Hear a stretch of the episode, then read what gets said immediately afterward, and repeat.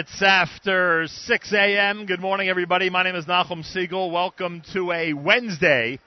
This is your Jewish Moments in the Morning radio program, and we are recording the first hour of our Wednesday morning broadcast from the nighttime events uh, in advance of Bike for a Chai. We are here in Connecticut.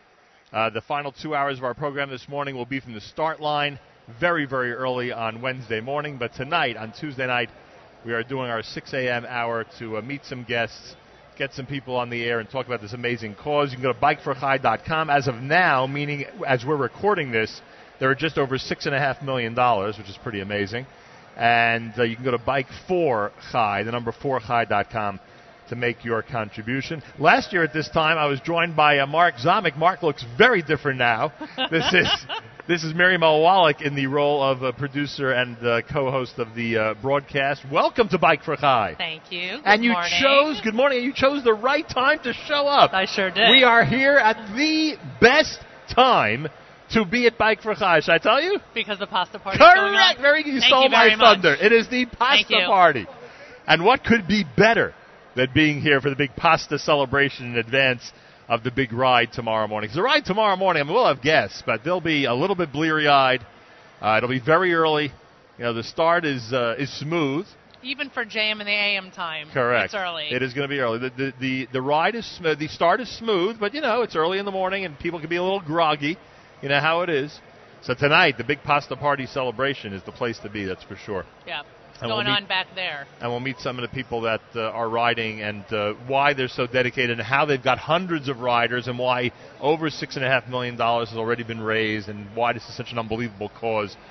One that's familiar, unfortunately, to the Jewish community, very familiar in Chai Lifeline and Camp Simcha, but one that just has such an incredible ripple effect throughout the community with the work that it does.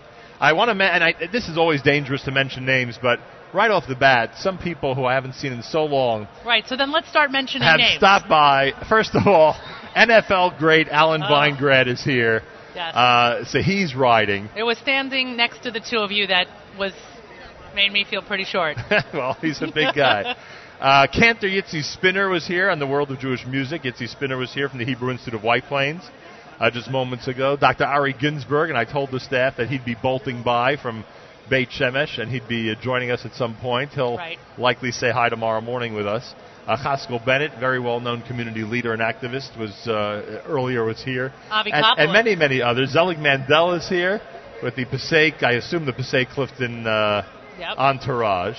and Avi Koplowitz, who's Avi basically our Koplowitz. shotgun. Correct. Avi Koplowitz, whose idea it was for us to Right. really tag along with Bike for Chai as much as possible, and much Tag along. we drive. yeah, tag along. Right, okay. And for us, what that means is that we'll be here for the big party and the advanced celebration. Right. That we're willing to do. And we wave goodbye. And correct. And Yeah. not only that, we're also willing to be at the finish line and give an eyewitness account that in fact it is the world's greatest finish line. But the stuff in between, Right. which I'm told requires 180 miles of cycling, and training. that we have not, and I would assume plenty of training, that we have not yet gone ahead and made a commitment for. We So- will make a commitment to join them at the pasta party. Correct. Yes, and we will make a, co- a commitment to eat as many snacks in the periphery as possible. But it's just the cycling up.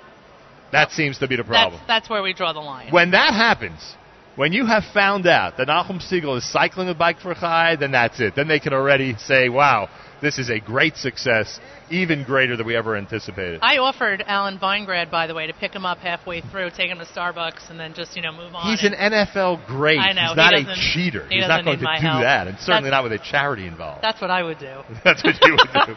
All right, now we know who we're talking to at Exactly. least.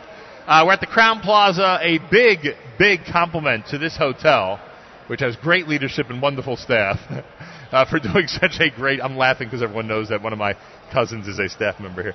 Uh, but they have done a, a remarkable job, and we thank them. And Jamie Turkel is sitting our first guest. We're actually going to be joined here by some of the people who are, I assume, riding. I assume all of them are going to be riding at some point. Am I right?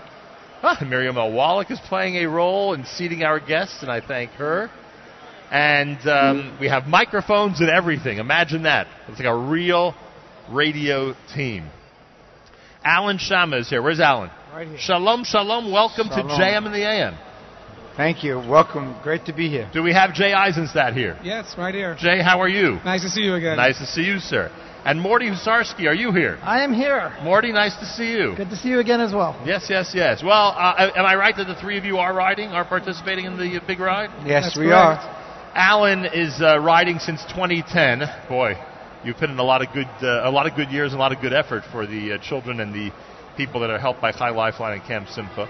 uh, Bike for Chai only started in 2010. For people who think that it got to this point because and, and it got to this gargantuan size because it's been in existence for 20, 30 years. It's only six years or so that it's actually been around. And you're a founding member of one of the more interesting teams, and that's Team Cyclist with an SY Right. at the beginning. Now, I saw on the web that this team is doing very well fundraising wise and that you guys deserve special commendation. Explain to our audience Team Cyclist and what they're all about. Basically, it's a group of Sephardic Jews from the Deal, the southern Deal area. We've been riding since 2010, and we picked up steam and got a lot of our friends and families to join this wonderful event. So this year we decided to come together as one unit and really go ahead and really turn it on. And they really raised from $18 to $10,000 and raised thousands of dollars for this unbelievable organization. Well, we were told you're a member of the Triple Chai Club, and they even be higher than that at this point. Who knows? As people continue to contribute. Um, how many members are there of Team about Cyclist? 20 members, 20 cyclists. Is that going to grow? You think even more people are going to join soon? Next year we'll have probably a lot more. Yes, Unbelievable. This is picking up steam. Every year we do more and more. Everybody wants to be part of it. We actually have a wait list for the whole ride, so we'll get as many as we can to register early to make sure that they're part of the wonderful event. One of the things about Chai Lifeline, obviously, is that every uh, angle, every aspect of the community is familiar with their work. Every every every uh, section of the community, I should say, is Unfortunately, is yes. familiar they- with their work. they- and this organization is always there for them. They support them on every single level. It's devastating that the families have to go through, and they're there to make them comfortable and to give them the support and the guidance, and we all recognize that. And the people have been, the families that we are involved with, uh, know this firsthand or from other fri friends and relatives. They know how important Chai Lifeline is when, God forbid, you're struck with this terrible disease. So we are saluting the Sparta community and That's Team correct. Cyclists. There you go. There you Thank go. you. Is right. Good luck Thank with the with the ride. I'm Thank you sure so it'll go very well. Jay Eisenstadt is riding for the fifth time. My God, you're a real veteran. A member of the Double Chai Club, which again is a, a, a nice distinction to say the least. Thank they you. they call you one of the earliest riders. So when you first rode, how many riders were there with you? I started, I think, on the second year, maybe at 100 riders the second year. Was that was that from here or left from somewhere no, in Jersey? No, somewhere else. I don't even remember where anymore at this point. But uh, it was from Was it Deal? from Deal? From Asbury Park, right? And, and how, how different is it now that there are hundreds more with you? Is it? it You know, I, I thought it would, would be less individualistic, but um, truth is, in the end, I feel like a big family. 500 riders, I thought it would be overwhelming, but they really give un- unbelievable attention to each person. As you can see, every detail is thought of, and I thought it would be overwhelming because I started with 100, now up to 500. I've seen that transition, and the truth is, it's just as great as it was before. Uh, what's the fundraising like compared to year two? Well, it's hard because everybody's cannibalizing each other. We all know each other. We all on the same community almost. So it's been more difficult. But you know what? We've over 6.334 million, 6.4, 6.5. yeah, over six. So the Siyata Shmai is still there. It's, it's, it's quite amazing. uh, and was it an easy sell even back then? Because today it seems people just want to open up their pockets and give whatever they can for this event. Unfortunately, it's a universal cause. So the sell is not the hard part. Is finding somebody that cares and hasn't donated to somebody else on this table is the difficult part. Right, exactly. And uh, we have uh, Morty Husarski's here. He's a member of the 100K Club. Congratulations on Thank that. Just Uh, to give you an idea, there's 24,000 donations that make up that six and a half million dollars. 24,000. 24,000. From big to small and everything in between. Exactly. A member of Team TFSB, also one of the earliest riders. Morty, what is TFSB? The Federal Savings Bank. Oh, very nice. How did they get involved? Did you bring this concept to them? Um, yeah, I mean, I work for the bank, Right. um, executive vice president, and I've been cycling for many years. And when the opportunity to get involved in a bike for Chai back in 2010 and 2011, um, you know, I got involved, and uh, 2012 became one of the first corporate sponsors, and uh, snowballed from there. Now we have a team, eight riders, uh, cumulatively raised well over 150 grand, and you know, Unbelievable. How many riders you said? eight. Eight riders are raising that kind of money. It's fantastic. And um, what area are you from? Where are you? Where are you? What neighborhood are you from? Flatbush. From Flatbush, Brooklyn. So there are plenty of people familiar with the great work of Chai Lifeline, and you're able to fundraise and get them involved. Well, I was I was personally a recipient of Chai Lifeline's goodness over the years for a variety of different reasons, and uh, the work they do is incredible, and this is just a way to give back. What is it like when they hold your hand to get you through a process? It, it's indescribable. I, I remember the first time when um, we were in the hospital and I didn't reach out to anybody at Chai Lifeline. I didn't know anybody at Chai Lifeline, and all of a sudden, they're just there, and they're like, whatever you need, whether it's tutoring for the child at home, games, meals, whatever it is, they're they're just there. And today we give back in many ways. Uh, my wife is a volunteer to cook for Chai Lifeline Yom Tovim in Flatbush. She, wow. she cooks six times whatever we do for Yom Tov to be able to give out to families that are in need. And uh, uh, it, it's it's it's indescribable the amount of love and caring that that this organization gives. And if this is a way that I can give back by just going out there and pushing 180 miles and uh, raising whatever I could, that's what we do. Uh, final question for the three of you. This this portion of the show is going to be airing in the 6 a.m. hour in the morning. Is the 6 o'clock hour in the few minutes before the ride begins exhilarating for you? Is it nerve wracking? Are you worried about stuff about what the next 180 miles will bring? How would you describe what it's like those minutes before? I want to go first on this one because last year, in the few minutes before the ride, you interviewed me, so that took up a lot of my time that I needed to be able to get. So I like this slot a little bit better. well said. Point well taken. I think it's quite, uh, you know, it's very, you know, you're very anxious to get on the road and to start the trek for the 180 miles and go up. You know, you're 7,000 feet it may not, you know, you really don't understand how high that actually is to climb for the first day. So I think in my case, it's you're anxious. I'll, I'll explain. Um, 7,000 feet. Hunter Mountain Ski Resort is about 2,400 feet, so it's about three times going up Hunter Mountain. So that's just the people who ski, you know, they know that's pretty high. It's exhilarating in the morning. It's really a special moment, and it really leads up for six months of training and fundraising and it brings your emotions out. It's not just six in the morning. It's six in the morning every morning for the last six months. Right. That we really schedule our day so we can ride and raise money and prepare for this ride. So the emotions are just overwhelming. It's not specific to that morning. I want to thank for helping us kick off this special edition of JM and the AM, Alan Shama, Jay Eisenstadt, and Morty Husarski. Thank you, gentlemen. Good Thank luck. You, Thank, Thank Good you very luck. much. Thank oh, you. yes. There you go. They are ready. They are ready for the big race. Lee Moss is um, joining me here at JM in the AM. Lee, according to our notes, is riding for the very first time. That's correct. Comes from Baltimore, Maryland. Uh, no, actually, La Plata, Maryland. Well, why do they tell me Baltimore? I don't. Well, because I rode with the guys from Baltimore last uh, about three weeks ago, and they they they claimed me as their elder statesman. And how does one become an elder statesman? Are you uh, uh of a certain age group that? I'm so curious to ask you your age and can't figure out if it's a polite thing to do on the air or not. yeah. But let's just say you're one of the elder statesmen. Uh, that's what they tell me. Ruben Bendelstein is here as well. He's a member of Team Yehuda, riding for the third time, member of the Chai Club, a club we continue to laud, and he does live in Baltimore, am I right? I actually live in uh, the five towns. there you go. Five towns representing. So we, we so we've got we, You're 0 for 2. We've got our well, I would say the people who prepared my notes are 0 there for 2. There you go. All right, what got you involved, Lee, that you wanted to finally do this? Uh, how does one get to the point, especially, excuse the expression, at your age, to say I'm doing this for the first time? Yeah, so well, I've been I've been riding now for about six years, mm-hmm. and uh, uh, always looking for an interesting challenge.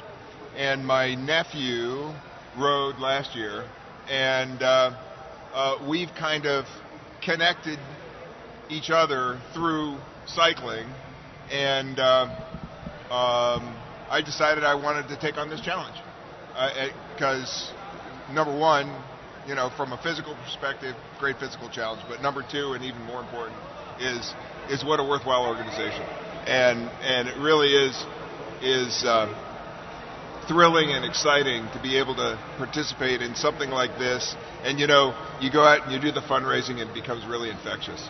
Right.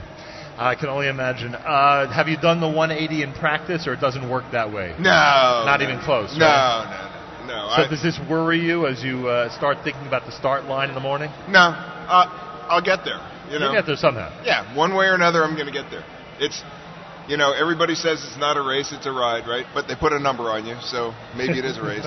you know, it's a ride until everybody decides to compete well, during the last mile. yeah, but then it's different. But, you know, I mean, most of uh, most of the challenge is up here.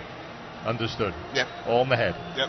Uh, Ruben, uh, tell me about Team Yehuda. Well, you know, Team Yehuda, we last year my coworkers and I had a Team Shatreat, and this year we were thinking, you know, my coworker Abe Gdansky said to us, you know, he has a friend out in Chicago that is a very good close friend of his. Said his son uh, was diagnosed with uh, muscular dystrophy, and um, you know we wanted to do something special. So I'm like, you know what?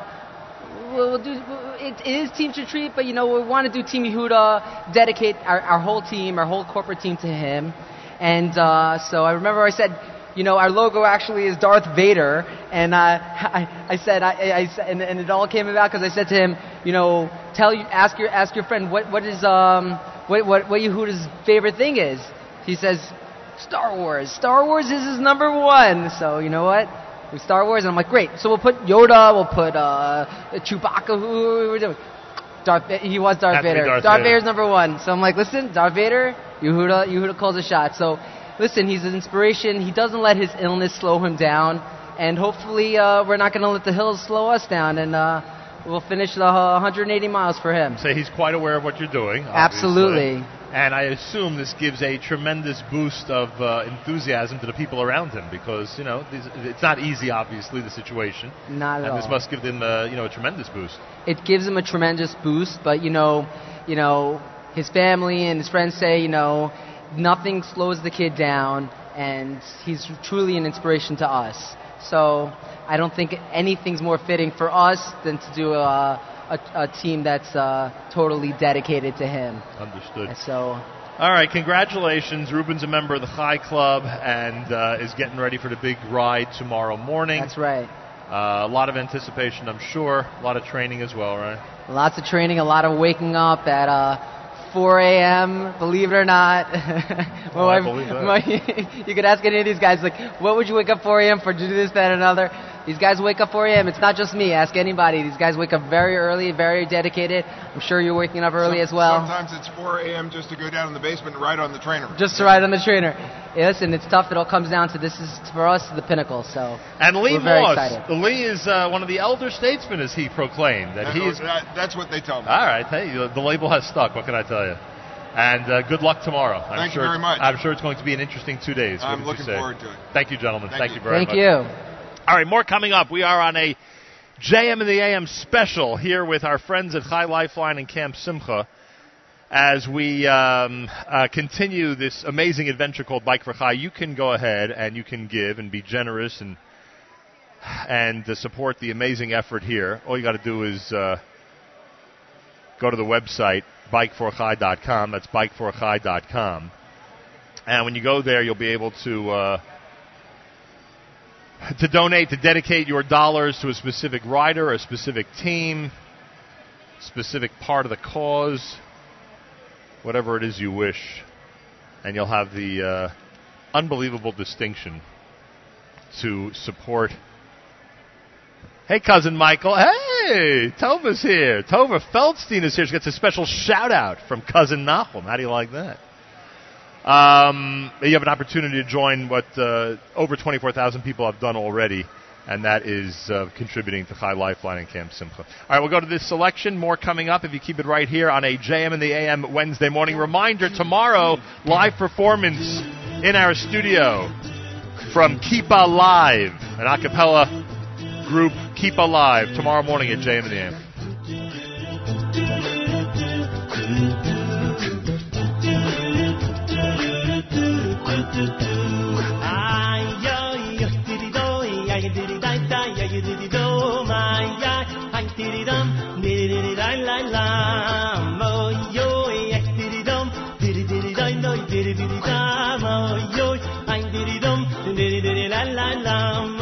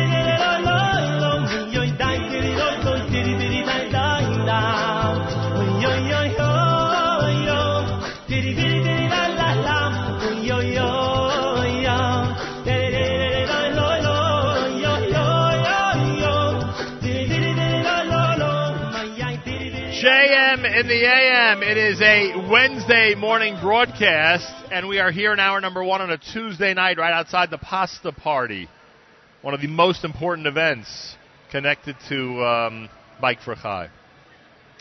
Shmuley Abramson is with us. Shmuley Abramson was a Chai Lifeline client. He is a former Camp Simcha camper. He is riding now for the fourth time. Welcome to JM in the AM. Thank you so much for having me. A pleasure to speak with you. Can you do a little bit of his history with us? It goes back to you were how old as a uh, Chai Lifeline uh, patient or client? Uh, well, I was diagnosed actually on 9/11/01 uh, with a brain tumor. Um, so that was a little different day than. Uh, You were diagnosed, was on 9/11, on on, on 9/11. V9/11, Correct. with a brain tumor. You were at the doc- you were at the doctor earlier, and this was the day yes, that they. I was, uh, went to the hospital and Right. they took tests, and that's when they told me that I had a brain tumor, a medulloblastoma.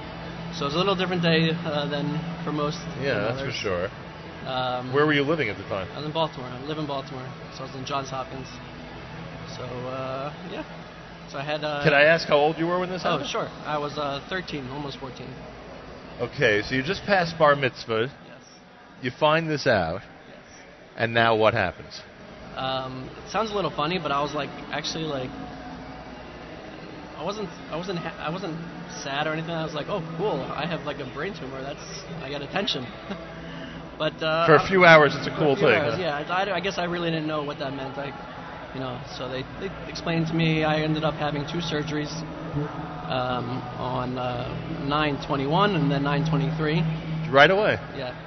Um, and then I had to go through uh, six weeks of radiation and then 48 weeks of chemotherapy. Wow. So, It's almost a year of chemotherapy. yeah. Uh, since then, Since then, uh, thank God I'm okay. Uh, I feel great. I have a, a wife, two kids. wow. Um, what's it like being a camper at Camp Simcha? You really can't explain it. I mean, uh, you totally forget about everything. I mean, you'll see on. campers on Thursday, and this whole experience will be something that it's so rare that someone is riding and has been through this Yeah. experience. Yeah, it, it's it's. So really- you know what's going through their minds and how they're living their days. Yeah, it's it's it's like surreal. It's like I can imagine. I know what they're what they're going through, um, and to really ride all those miles and really have that in your mind, knowing that I'm riding every mile, fighting every hill, to you know for those kids. It's Oh, that I can imagine, but from the kids' standpoint, as they go through the couple of weeks' experience of being a camper, uh, we, we always hear how the programming at the camp, how the experiences and special projects that they have in the camp, whether it's music or otherwise, I don't know if it distracts the kids or enhances their lives to the point where they're able to continue to live with what they have. How would you describe, from the camper standpoint, what that experience at Camp Simcha does? Yeah, I mean, you, you totally forget about whatever's going on. You have an amazing, amazing, amazing time. Uh, for example, like I had, I lost so much weight, I got down to 99 pounds when I was sick. So I ended up have, having to have a NG tube, goes through your nose down to your stomach to, to be fed. Um, and that would come out, it would come out of my nose like almost every day. Just because being nauseous, smelling things, and it would just come out, and then I have to be, put it, feed it back in, put it down. Really, really uh, Not annoying, fun stuff. Annoying, not fun, exactly. So when I when when I was getting ready for camp, my father, my parents, we packed up uh, you know all our extra you know tubes, you know, because it happens every day. I'll have to put in a new one and whatever. Not once in camp did I ever have to happen to put in a new NG tube. I just like I totally forgot about everything that's going on. Having a blast. My counselors was amazing.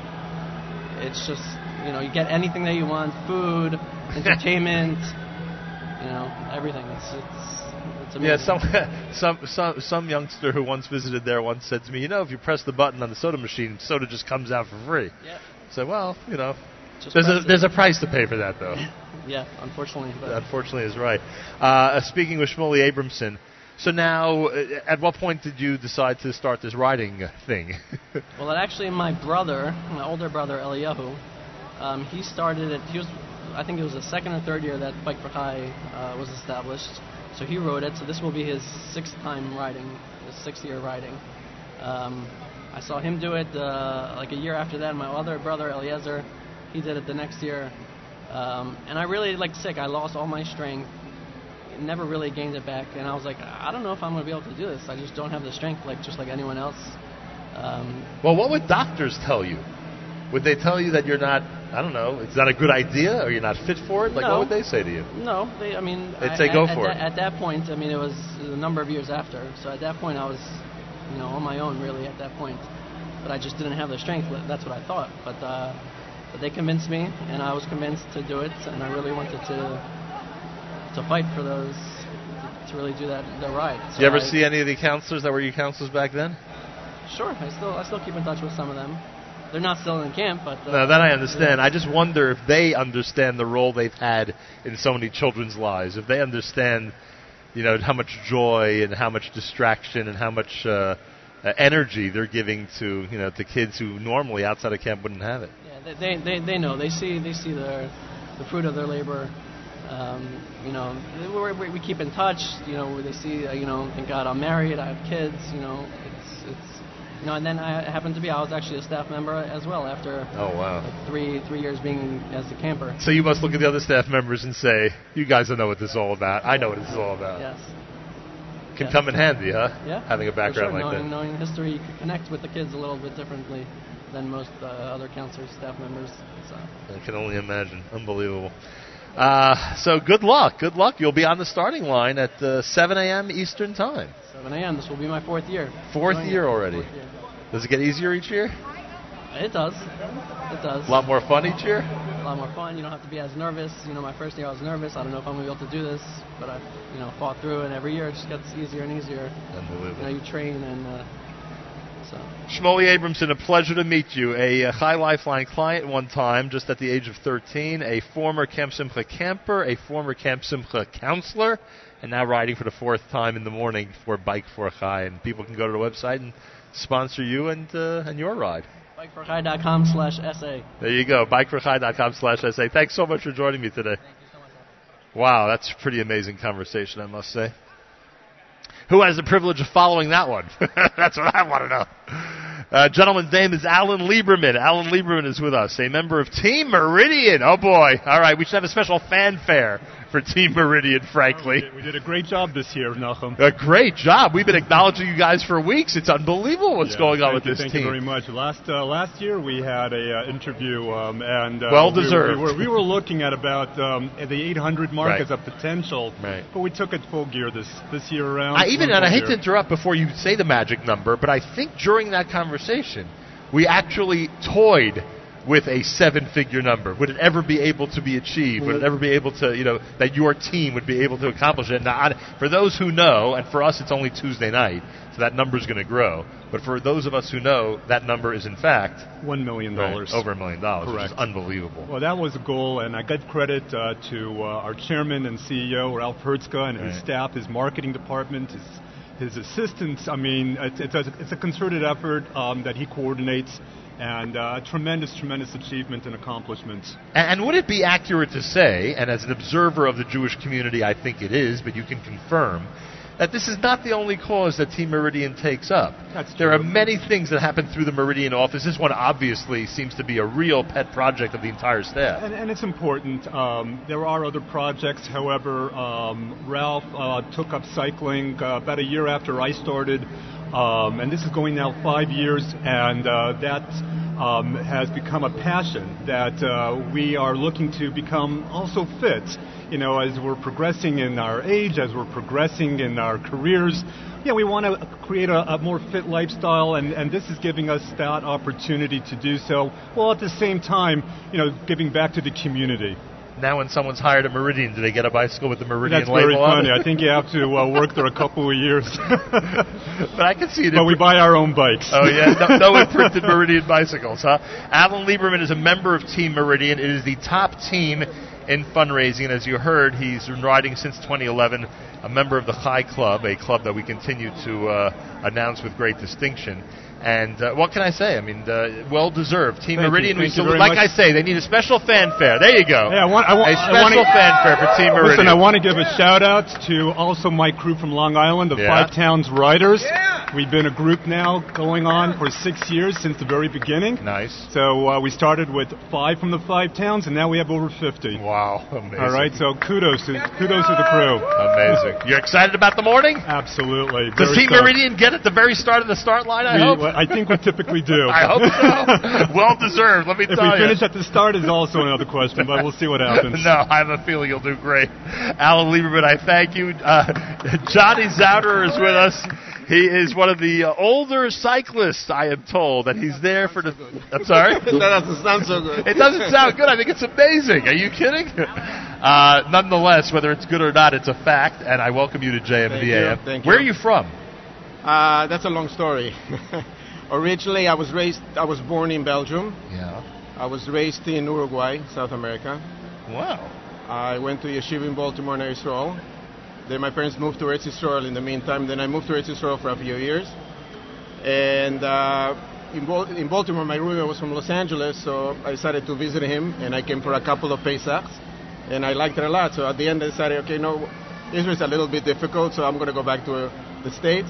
So I went to Los Angeles. And are you in Los Angeles now? I live in Los Angeles, yeah. Uh, are there other LA riders that are joining? Yeah, sure. There There's, are plenty uh, of people there's that a have come in. There's huh? about uh, 14 or 15 of us, yeah. Yeah, I saw license plates in the parking lot from all these different states and people driving in and flying in from all the different locations. What, Right. How'd you get involved with Chai Lifeline? How'd you even know that this event exists? Well, I started biking about five years ago, and a couple of the friends from LA, you know, some of the youngsters, uh, they were they were really biking for a while, and, and they were doing uh, the Lake Tahoe bike for Chai Right. ride, and they convinced me and to to join them, and I said, great. I mean, it's a great cause, obviously. Oh, yes. and unfortunately, the day, the uh, about a month before that happened, I had an accident and I wasn't able to bike on that one. So next year, I said, okay, let's go fur- let's go higher next year. Let's go to New York and do the bike for Chai here. And that's it. It's my third year in a row. How does the Zouderer bicycle get to New York? It gets to New York on a bike bag that we purchased a few years ago. My son also bikes here, and my son-in-law bikes with us. And it's uh, the, the bikes sit in those bags on the plane. They sit on the plane, they get checked in, they Right. charge you $150 each way, not cheap, but uh, they go nice and comfortable. They get it in one piece, and that's. Are you happy with the bicycle? I'm very happy with it. Yes. so far, Yeah, so good. happy. Yeah. Do you constantly have to upgrade your bicycle and Not constantly. I did a couple, um, a few upgrades, uh, but uh, at the time being, I'm fine with it. I wonder if you have a big advantage being from LA, where the weather's always so good, compared to people here who have to I deal with the rain and I, snow. I, I certainly think we do. We have most of the year we have very good weather, and we're spoiled. Like myself, well, I'm a little older, so if it rains a little bit, I don't bike that much, and if it's too hot, I don't bike either. So a we spoiled West. Coast guy, Yeah, huh? Yeah, yeah. Well, con- oh, there goes somebody's bicycle behind us. Well, congratulations. I'm sure you're excited Thank about you. the morning. I'm super excited. Yes. a lot of super anxiety or a lot of energy? What is it? No, I get a little, a few little butterflies here and there, and uh, I had a fall last week, but uh, thankfully it's fine. So Should be a great ride, huh? Yeah, yeah. Pleasure Okay. meeting you. Thank you. Thank, you so much for joining me. us. Thank Johnny you. Zouderer from Los Angeles, California. We are told he's one of the older cyclists here. And um,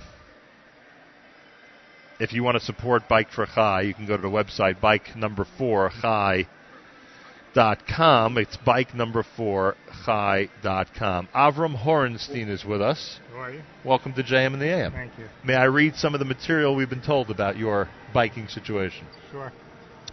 Um, Ariella was a Chai Lifeline client who passed away several years ago. The Horensteins named Chai Lifeline's music program in her honor. I assume it's a program that goes on in camp, or is this one In that's year round? And, And year round. In hospitals and at homes. And that means a music program that where people come to sing music, or how does it work? Everything that Everything you can musicians come to the children in the hospitals. Um, there are musical events, uh, musical therapy, uh, and of course the music in, at camp. Avram and his wife Devorah remained involved with Chai Lifeline as members, as mentors rather, for other bereaved parents. Devorah just finished medical school. I, I think we heard about this story. So Yeah. it got some national attention, right? Apparently. Yeah. she finished medical school, a journey inspired by her experience as the mother of a medically compromised child. Avram, you're described as a cycling demon. How does one get to level of demon? At what point does that happen? And what do you need to do? How do you qualify for that? Well, it was one time where I uh, I was 40 miles away from home and my seat cracked, and I biked 40 miles to the bike shop in order to get a new seat. And I think that was probably the turning point. that's where they that's where they dubbed you a demon. I was in the Berkshire Mountains or something at the time. So, what, what can you tell us about this personal experience with Chai Lifeline? I mean, for those who have, Yeah. thank God, not experienced it, what is it like having them hold your hand each and every day? Well, certainly most people who you know know about Camp Simcha, and it's you know it's beautiful to see the children there. But what they don't realize is behind the scenes there are there are parents that are you know in in the intensive care unit, and they're you know they're they're they're 24/7 looking after their kids. They're hungry. They don't necessarily need money. They just need you know Assistance. care. And so I think it's um, you know it's it's just a, it's an amazing thing that they do that most people just don't even realize, and it's it's all year long. We spent a year and a half in Durham, North Carolina, where we were at Duke University Medical Center. I, I you know I, we basically were there the entire time. I don't think we had one hour together um, without being with Ariella. And even there, Chai Lifeline from the Miami, from the Florida office, were sending gifts, and they came out a few times. So they tracked us around from, from CHOP in Philadelphia to, to Duke. And then, you know, unfortunately, after after eight and a half years, Ariella passed away. But um, you know, we after the music program, you know, what we what we discovered, and I guess my wife discovered also, was that it's one thing to give money, and it's it's nice to do something in the honor of a child, but if you're if you put yourself into it, and if you do something where you know you're physically doing it, whether you're cycling or whether you're whether you're you know um, you know it's a career, somehow it means more, and it, you feel it. Uh, Often people will say the easiest thing to do is write a check, not to minimize the people who are writing checks. of it's wonderful. but uh, we hear exactly what you're saying. Um, uh, Ariella was a camper in camp or not? No, she wasn't well enough to be Right. to be in camp. She had an immune disorder, and so she got sick very easily. I was hoping at some point she'd be able to go, but that never happened. In fact, I didn't even know about Camp Simcha at the time we were being helped by Chai Lifeline. I just assumed that's what Chai Lifeline does. Right, understood.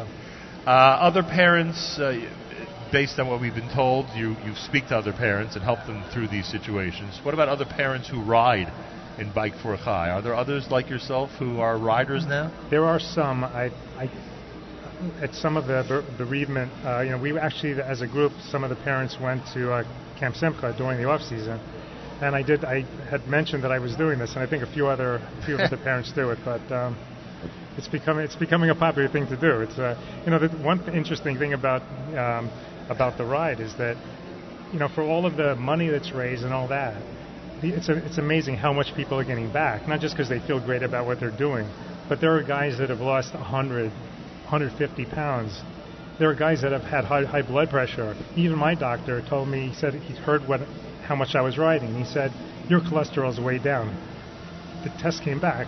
My cholesterol is way down. Right. So you know, cumulatively, all of these riders that are getting healthy, they're benefiting also. Right, and their families will benefit in the long run. Absolutely. Um, and their children. You know, earlier we spoke with somebody who was a camper at one point, and therefore walks into camp with a completely different perspective, sort of a, you know, I, I know this place better than you guys do. Uh, I was a staff member there as well. When you're a parent and doing this ride, I would assume thoughts are going through your mind that others are not thinking Yes. about during those 180 miles. Yeah. What would you call it? Emotional? It's Um, well, you know, yeah, it's emotional, sure. You know, when when biking is primarily about climbing because you've got ups and downs, but the downs go by pretty fast. Right. So you're pretty much most of the, The time The downs don't dominate, huh? No, you're mostly climbing, and as I'm climbing, I'm thinking of the struggle, and you know that if you you climb and you work at it and you grow from it, and it's the same way when you're taking care of a sick child because you know on the surface, how could you possibly get through this? But you work and you struggle, and you know you do what you can. And you benefit from it, and you get stronger. And that's uh, you know, it's a power. Well, I think we get stronger from hearing from people like you. Thank you. Uh, I hope a lot of people responded to your plea and have helped uh, you fundraise for the event. Absolutely, they did. And anybody who wants to uh, look up look up Avram Horenstein on the website, they could sponsor you right now if they go to bikeforchai.com. Thanks so much for joining us today. Thank you. A pleasure. Ah, yes, yes, yes. Meeting some amazing people as usual. Miriam L. Wallach is here. You know, last year um, I wasn't here, and Mark. No, we were looking all over for you. Now I understand. You weren't looking that hard because I wasn't here. Yeah. And not, Mark did a phenomenal job, and Jamie and the whole team did a. You know, the entire experience was. Oh, was don't forget ZK, course. Because you're naming names. I am naming names. And Abrami, and you know anyone else who's Mayor potentially Kruder. and you. Is Mayor Kruder somewhere? You, you were here. Anyway, um, I very much felt left out of the experience because everyone kept talking about it, how incredible It's it like the whole was. Jewish world talks about it. It's amazing. Right, but everyone was. I mean, this broadcast last year truly touched a tremendous amount of people. I know that it personally touched Jamie, and I, I, get it. I completely get it. It's it's an unbelievably humbling experience, and you and I and this entire team have had numerous opportunities to be exposed and to and work with phenomenal organizations. But this is beyond phenomenal organizations because these are phenomenal individuals who are putting so much of themselves into what they're doing and and especially you have parents, you have family members. We met Yeah. somebody before whose daughter is presently going through chemo who was Right. riding. I'm glad you used the word experiences because one of the things we've already discovered in the early part of this show is that riders have different things on their mind depending on their experiences Right. as they're doing this. And I I pinpointed to the to the uh, the person we were speaking to who uh, was a staff member in camp Right. That he you know walks into camp or rides into camp and is has a completely different perspective. And one of the things I wanted to mention to him actually, which I, I just didn't find the right, ti I didn't think it was the appropriate time to do it, and I'm sure it'll come up at some point during this show. Uh, people like him meet plenty of uh, people in Camp Simcha who are not around the following year Right. and who are, you know, who are getting all this joy, energy, and excitement for what might be the last go round for them, so to speak. And we haven't even spoken about that yet. You know what that perspective is like. Uh, you know, counselors and staff members who encounter and deal with that type of situation. Well, I was uh, I was fascinated when you asked him about being in touch with former counselors, Right. and I was wondering whether you were going to ask him if he was in touch with co-campers. Right. And I very much appreciated the fact that you stopped at the water's edge almost to say, you know what, let's not. Yeah, it wasn't for that one, but it, I'm sure it'll come up at some point. Okay, what are we doing? Well, we're going to go to a song. We'll go to a song. More coming up, everybody.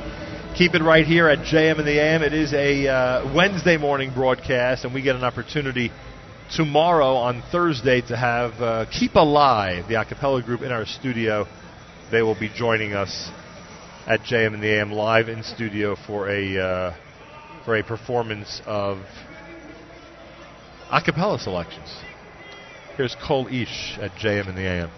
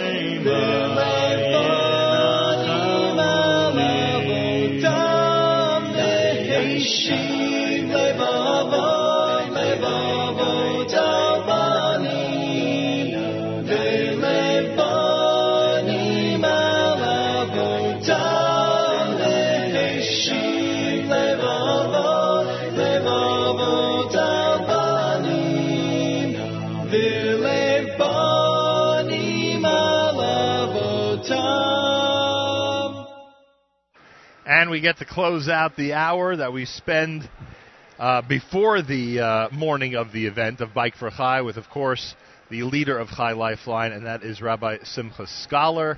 A pleasure to be with you again at Bike for Chai. It's my pleasure to be with you, and it's really quite an exciting time here. You know, the thousands of people that are here, the thousands of people that are participating. It seems like Bike for Chai has uh, become the premier event uh, in the Jewish community, and um, it's really inspirational that so many, so many people come out for um, Chai Lifeline.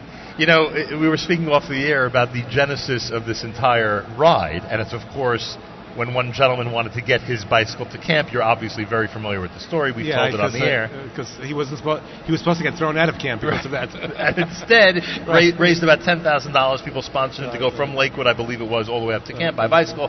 That's how the whole thing started. The concept began, and uh, you know, to talk about taking a you know a negative or you know a, a, a somewhat of a setback and making such a positive out of it, and then tonight we meet, and during the show we meet people who have had the most drastically difficult circumstances with their own children or with themselves, and they have turned it into such an exhilarating experience, whether it being sponsoring something for Chai Lifeline and Camp Simcha that lives on forever, whether it be whether it's uh, riding in this ride and raising a tremendous amount of money. Somebody who was actually a patient and a staff member at Camp Simcha is now here today, ready to ride for the cause. It's just incredible what people do in the face of adversity. I, I, th- I think that's really the, the, the essence and the power of the Jewish people to be able to take what is to be considered an adversity, an obstacle, and turn it into an opportunity. I mean, we're now in the three weeks, and of course, there's a lot of, lot of obstacles that have happened to the Jewish people uh, throughout throughout time immemorial. Uh, but the, the power of the galut, the power of the exile, is that we're able to take darkness and add some light to it. And I think that's what's happening over here.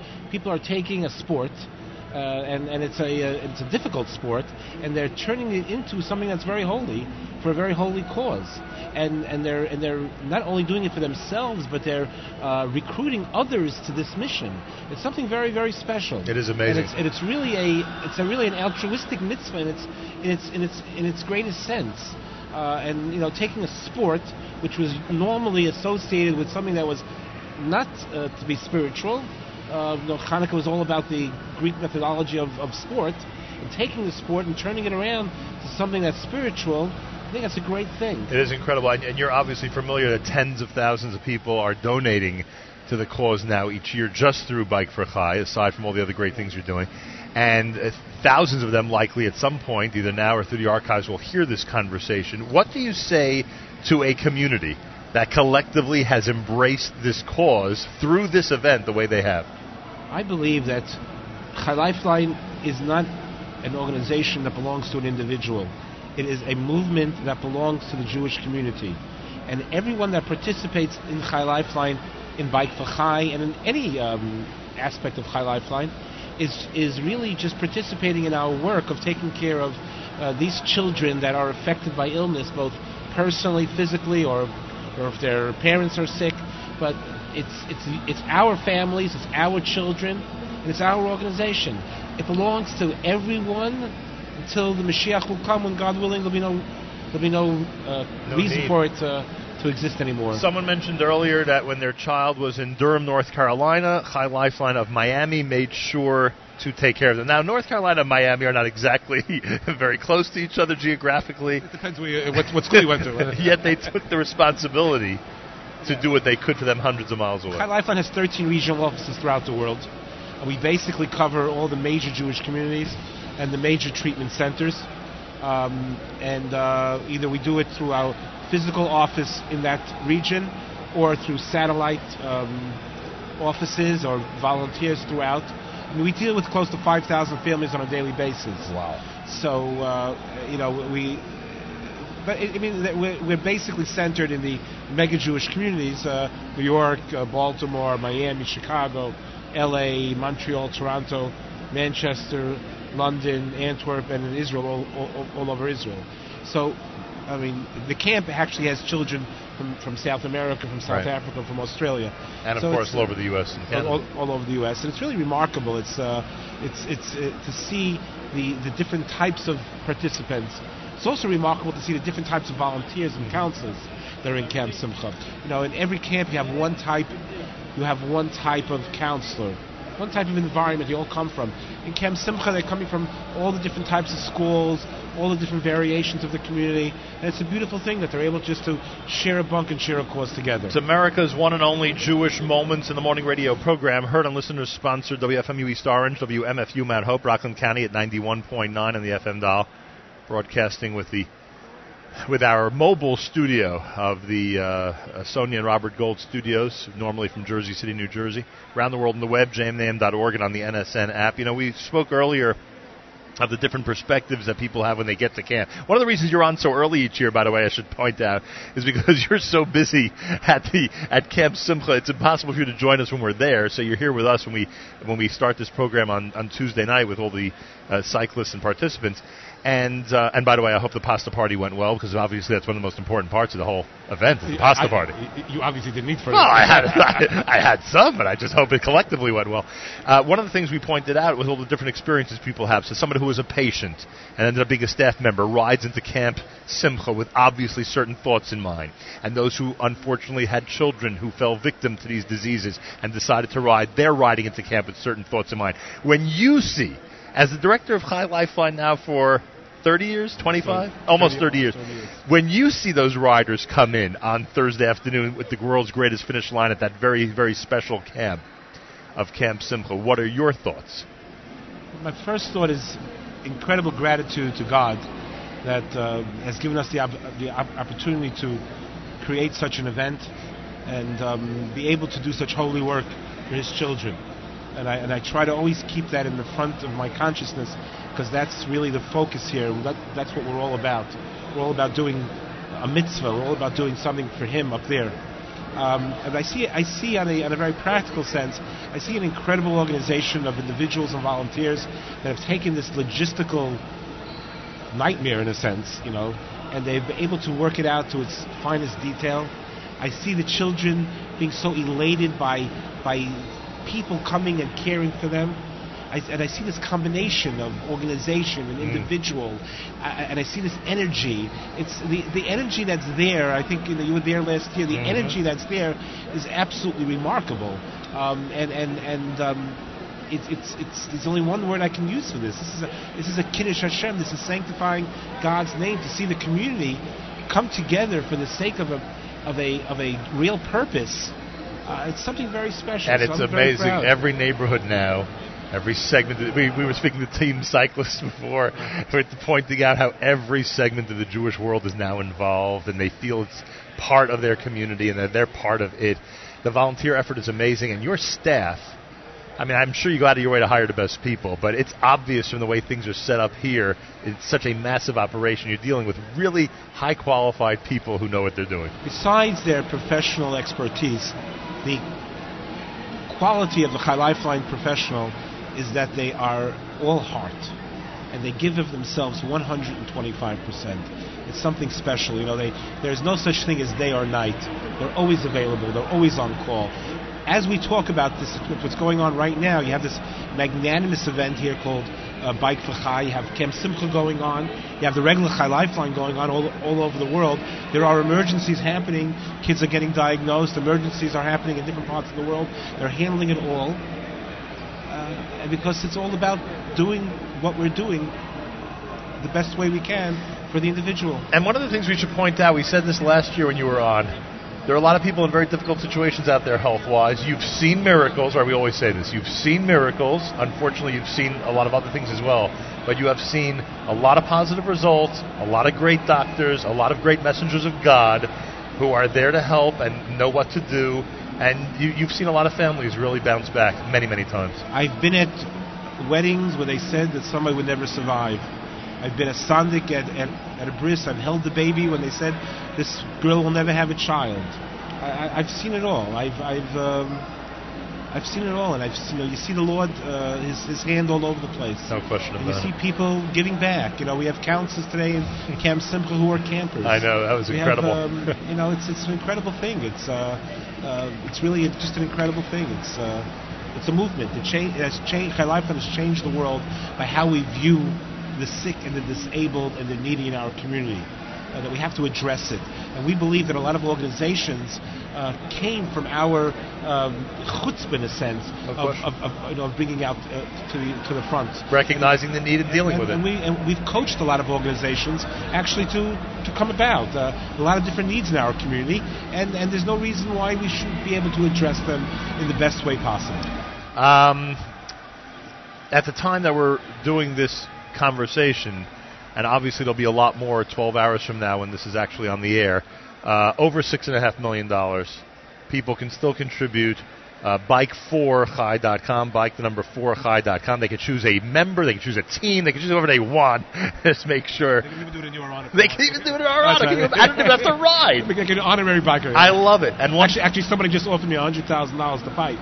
I said, but my life insurance policy is my wife. Is, she'll be. She'll be. Uh, the business deal would work out. Um, personal note before we wrap up: Rabbi Scholar was a very close friend of my late brother who passed away from cancer. And I am proud to say, talk about a positive, that there are people who now have been saved because of our push to get people screened with endoscopies yes. because of his passing. 100%. So, you know, uh, obviously we miss him dearly, but uh, that I was able to stand where he is now in Sanhedria last week and say to him, I have good news for you. We're, we're continuously saving lives because of you. It is an unbelievable feeling. Moshe was one of my um, mentors in my younger years. That's for He sure. uh, influenced me greatly, and I, I miss him. I really do. And he was a good man, and, and his memory is, uh, is special. Thank you so much, Rabbi Scholar. Continued success. Thank you. Thank you all. An amazing job being done by Chai Lifeline Camp Simcha, we're there Thursday for the greatest finish line ever. Thank you, Rabbi Scholar. Executive Vice President, of course. Exec- am I right, or am I shortchanging you? Executive Vice President, Chai Lifeline, and doing an amazing job. We will continue with more. The next time you hear us, we will actually be at the starting line on Wednesday morning, getting ready for the big start of the Chai Lifeline Bike for a Chai. Thank you for listening to JM in the AM. And now our transition has begun. It is now Wednesday morning, very early Wednesday morning here at JM in the AM, as we are at the Bike for Chai and uh, sitting literally right next to the start line, where uh, in just a little while there will be over uh, uh, 400 riders, I believe. Am I right? I think uh, close to 500. Close to riders, 500 uh, riders at this point. Rabbi Shuli Fried is here. He's director of the New Jersey region of Chai Lifeline, executive director of Bike for Chai. Good early morning to you, Rabbi Fried. Good morning, Nachum. How are you? Hope Everything- you got some sleep last night. Well, of course. How could you not in this luxurious hotel? A beautiful place, the Crowne Plaza here in Stamford. And uh, they're taking very good care of you and your team, I hope. Yes, they absolutely are. It's just in terms of the energy and in terms of the logistics that we have to take care of, it's hard to sleep at times. Oh, that's for sure. Uh, Rabbi Freed, so it's close to 500 riders, and uh, we know that uh, as of uh, last night, close to seven million dollars has been raised. Uh, that figure continues to go up, which is pretty amazing, and people can continue to contribute at bikeforchai.com. Uh, so, I'm sure some people are already wondering if you've outgrown the place, if this has gotten so big and the Jewish community has responded so well that uh, you may have outgrown this facility already. Right. Interestingly enough, um, when people ask us what's the limit and why we had a waiting list this past year, you know, the open road has enough has enough space for a lot of riders, and my incredible team that puts together um, this most professional cycling event out there can definitely accommodate more riders. But it's really the two challenges that face us in terms of accommodating more riders is one hotel space. We we're confined by hotels that um, that have to be in certain locations in a midweek event, which is, and we're only taking one night in a hotel for a large group. Right. And corporate hotels can be difficult. And the second is camp. There is, you know, we're dealing with a camp that's, you know, dealing with very sick children, and there's a limit of how many people we can bring into camp. So that's really what confines us to being able to go much um, larger than 500. Um, we had a very large waiting list this past year, and we probably sold out. Um, I know we had opened up registration in January, first like pre-registration for past riders, but once we opened it up to the public, it sold out within 24 hours. Isn't it amazing how, how just a couple of weeks ago we were uh, using much lower figures in terms of riders. Now we're close to 500. A lot of people at the last minute want to join this incredible rush, this incredible push to be part of it. Um, I don't think that in terms of the ridership number really gets established already in January. Um, I think the big crush where we see that last minute crush is in fundraising. It's incredible how much gets raised in the last 10 days. Right. The last 10 days is really when people get into it and excited and have a tremendous push. And we're told that tens of thousands of people participate, big and small contributions, Yes. and uh, like- it's uh, Bike for Chai um, is incredible not only in the amount that it raises, but what's incredible is the amount of people and individual donors. There, there's so much value and there is such beauty in a guy that's raising thirty six hundred and five thousand dollars. and $5,000. Not only because thirty six hundred and five thousand dollars and $5,000 is a lot of money, but some people put tremendous effort into that. And and I always say this bike for um, success is not just in the money that's raised, but it's in the incredible commitment that people are putting into it. And when someone goes out there and raises thirty six hundred dollars from 50, 60, 70 donors, um, the children and families of Chai Lifeline know it and feel it and see that people are out there putting this effort in just for them. All right, tell me about this morning, Rabbi Fried. Uh, what's going to happen over the next couple hours before we get to the actual start of the ride? Uh, a lot of logistics has to fall into place, and it seems, based on our experience last year, that somehow it does. Right. So as everybody's sleeping, um, uh, you know, there is a lot of logistics happening. There are people out on the road already, um, putting out signage throughout the night.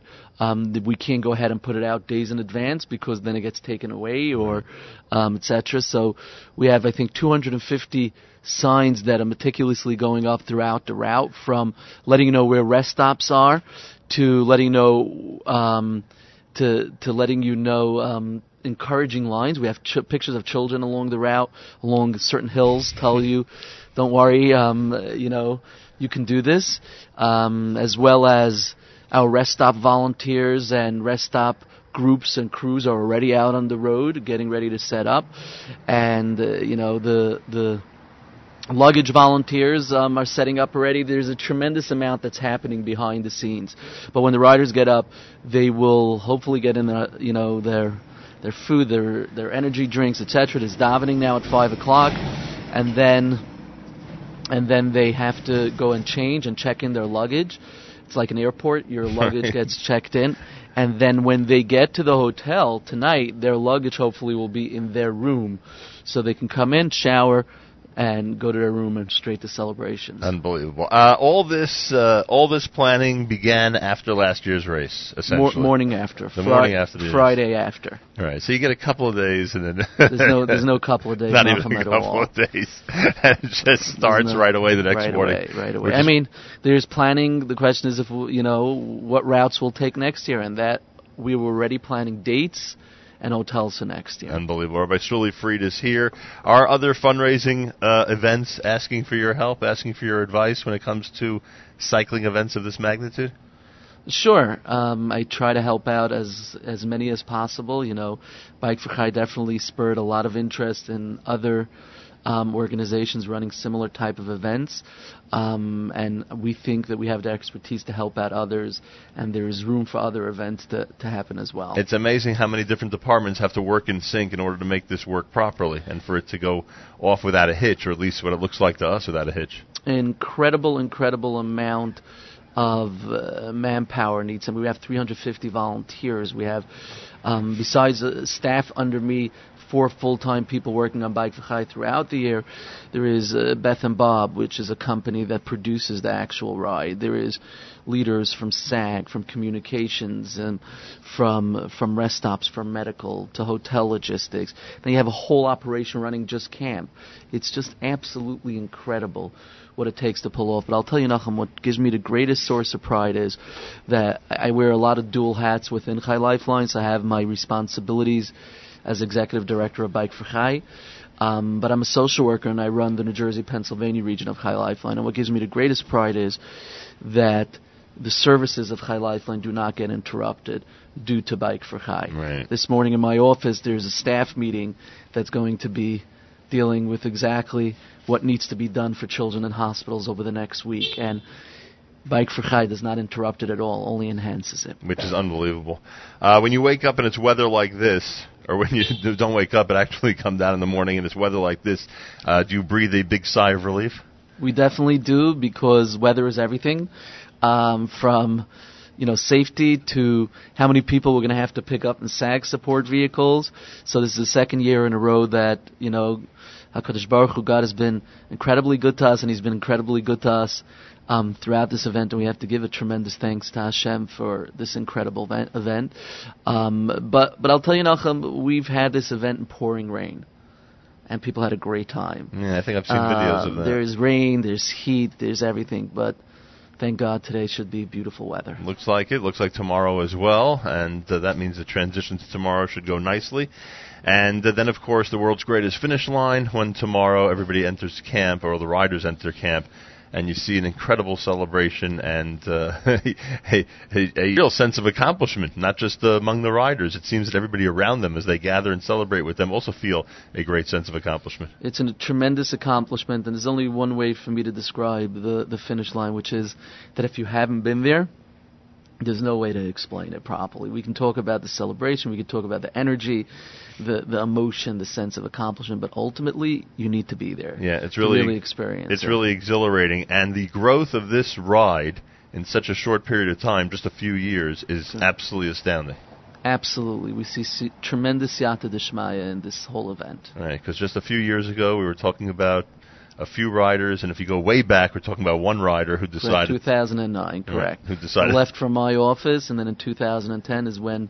So you it was we had- Lakewood where he left from. Yes, absolutely. And in 2010 is when we had lay leadership um, that came in and, and really took it to the next level. And we should mention that one of the teams has raised over one million dollars, which is Correct. pretty amazing. Team Meridian has raised over one million dollars, and they they put tremendous effort into that.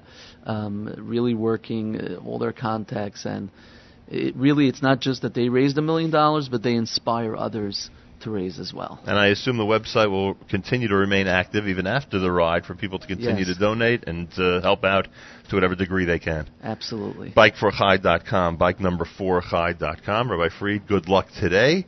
Looks like you're anticipating a great start and a wonderful beginning to this uh, incredible two days, and uh, should be remarkable, as Thank- it always is. Thank you so much, A Nachum. pleasure. Rabbi Shuli Freed, who's director of the New Jersey region of Chai Lifeline, executive director of Bike for Chai, uh, one of the people that's working very hard to make sure that this two-day event is in fact spectacular. Michael Harbader is here. It is his first ride. He considers himself, or at least we're told, that he's one of the older cyclists on this tour. Good morning to you. Good morning to you, Nachum. How was your night? Was it calm? Was it serene?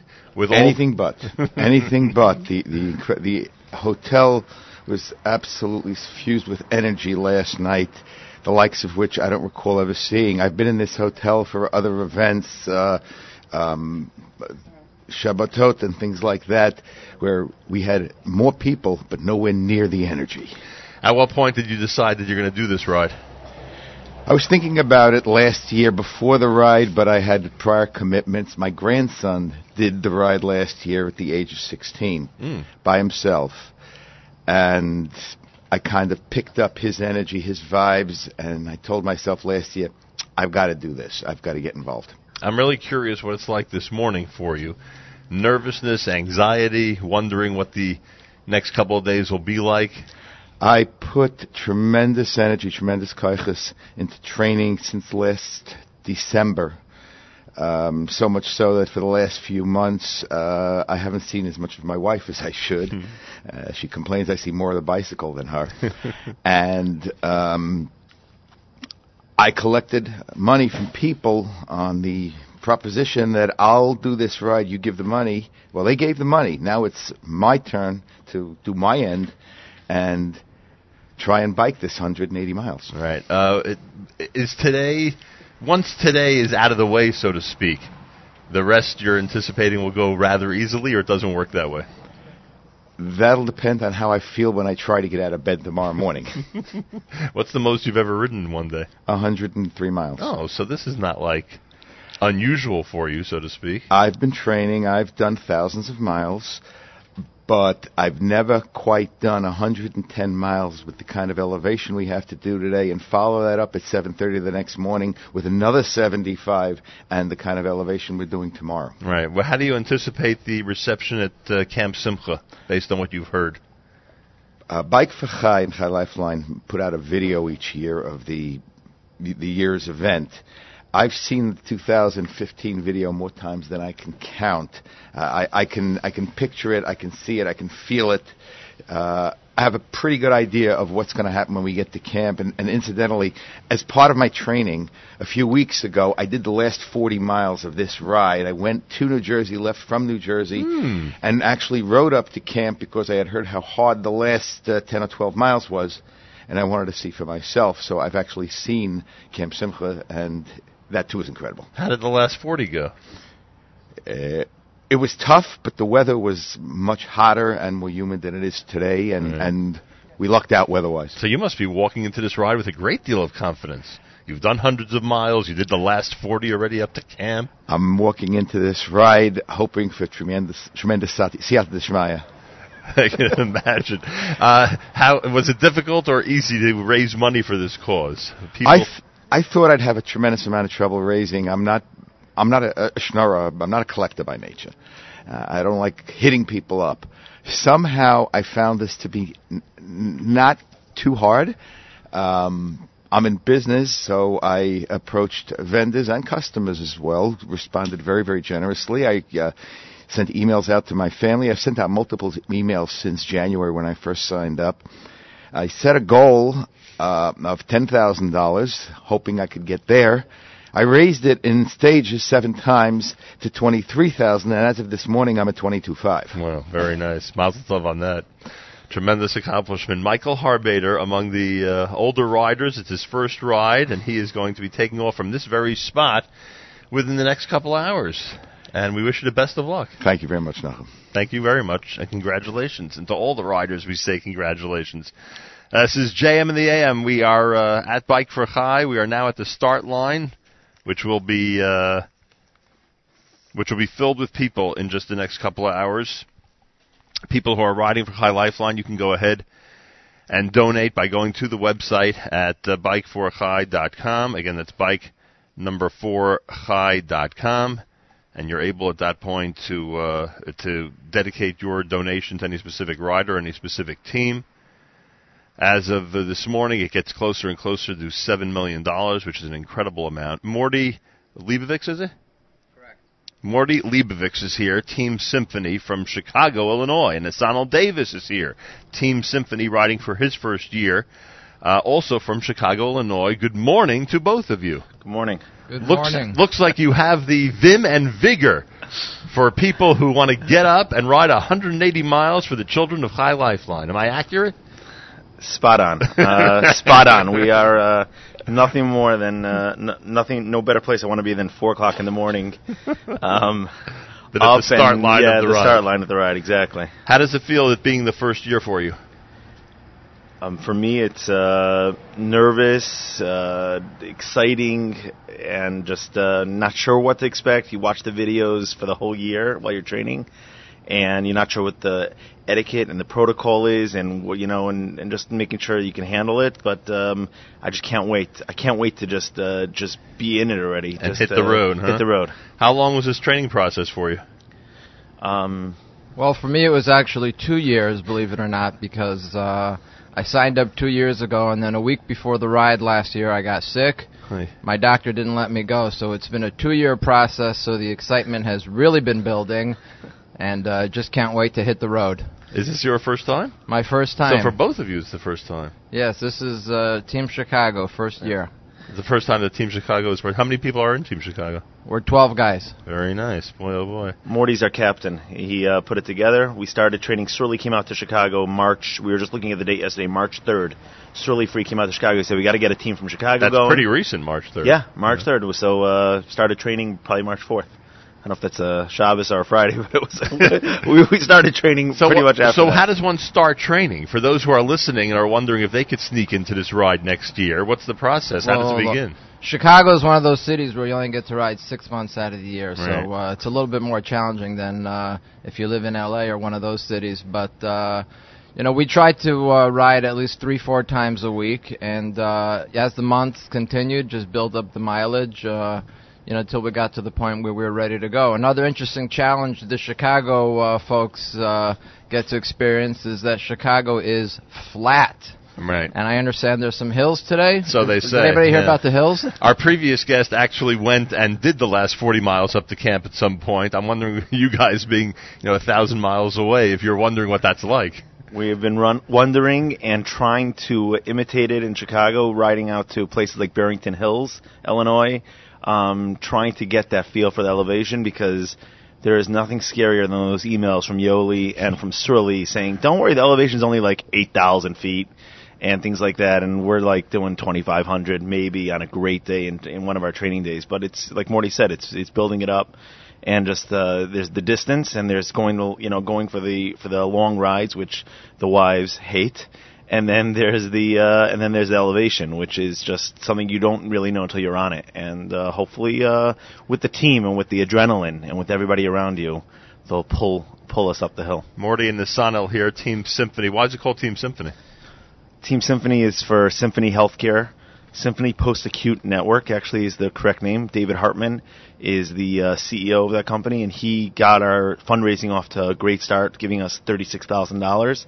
Um, when we first started this, we didn't know what to expect from the whole community. You know, Chai Lifeline is a great, great organization, and they do a lot of a lot of fundraising in Chicago. But for our team, we said, you know, we're going to go out there and we're going to get someone who wants to name the team for thirty-six thousand, kick off our to, towards a hundred thousand uh, uh, benchmark, and he jumped right in. So, David Hartman, thank you so much. Um, Symphony Post Acute Network. So we named the team Symphony, and then the rest is history. Well, rightfully so. So, Team Symphony from Chicago, 12 people. How different do you feel physically than from before this training process? From before, well, we feel great now. Morty, Morty, I, I, I, I lost 25 pounds training, so I feel different physically. Um, Morty's a beast. So, like he said, he's been doing it for two years. It's like, for him, it's just, uh, it's just routine. For me, I was up at four o'clock and just, okay, do I put on the jersey already? I'm going downstairs. You know, you're just like, Yeah, you look you're like all over the you look like you have a lot of energy. Yeah, Like- yeah. like I'm, I'm, you're ready I'm- for this thing to yeah, start now. I'm ready to go. I, I you know, we gotta we gotta dive in first, so I gotta get get that done. But yeah, it looks I'm- like you were thinking of a practice run this morning. I think it's everybody thought on the elevator on the way down. Like, where's he going? We're not starting for like three hours. But uh, yeah, it's it's gonna it's gonna be fun. It's gonna be a lot of fun. Collectively, as a team, I think we've lost a couple hundred pounds. So uh, yes, it's been fun watching everybody disappear and uh, getting to the point where we are today. Uh, we're going to try to stick together on the ride, and uh, the idea here is it's a ride, not a race. Right. And uh, we're really looking to have a great time. and I assume the team will try its best to, uh, uh, at the same time, to all get into camp at the same time and uh, and finish the ride at the same time. Sure, sure. Finishing that finish line, like uh, like I heard on your pre- from your previous guest, um, you can't watch that video enough times. You watch it, and the the uh, the goosebumps and the the feeling of that. It's it's the world's best finish line. I think that's uh, the best line ever. No pun intended. Good point. Did you sleep at all last night? Yeah, Yeah, slept uh, slept for about four or five hours. So you were able to uh, to take that energy and just relax. For, Yeah. for a little while. Well, I wish uh, both Nisanel and Morty, Team Symphony out of Chicago, Illinois, the best of luck. We'll be looking for you at the start line. We'll be looking for you at the finish line tomorrow. Thank you very much. Thank you very much. Thank you. Big Thanks for to having us on. Anybody who wants to uh, support Chai Lifeline, and you can find them, by the way. You can search online on the website and find the uh, the names of Sonal Davis and Morty Leibovitz. Anybody out there from Chicago who wants to do that, or from anywhere else, and you can sponsor them or any other rider. Um, or any other rider during uh, Bike for Chai, or even after Bike for Chai. Go to the website bikeforchai.com. Uh, Rabbi David Goldwasser's words, Zech Nishmas Rav Zebin Yosef Alevi and Esther Basar Yosef Here is Rabbi David Goldwasser with Morning Chizuk. Good morning. We're going to be continuing with our series on Chinuch Habonim, education. The Alter of Kelm used to interpret the pasuk Chanoich lenar al pi darkoi, that even when a person gets older and he has no one to educate him, he should continue to be mechanich himself. He should give himself musar. The Gemara in Ksubis tells us about Yoshafat HaMelech. When the Melech used to see a Talmud Chacham, he would stand up from his throne, he would hug him and kiss him. He would call him Rebbe, Rebbe, Mori, Mori. We see from this that even when he was older and had already had the honor of the kingdom, with all of this, he was still Mechabed Talmidei Chachamim. He gave honor to Torah scholars. We don't find there was another person giving him Musar. We must say, therefore, that he gave himself Musar all of his days. In the Shelis and Shuvas Chaim Shal, it says that we learn from here that if a person would be sitting holding the Sefer Torah and his Rebbe would walk in front of him, if there's no place to rest the Sefer, a person would have to stand, even if it means that the Sefer Torah will also stand. Where do we see this from? From Yehoshaphat HaMelech.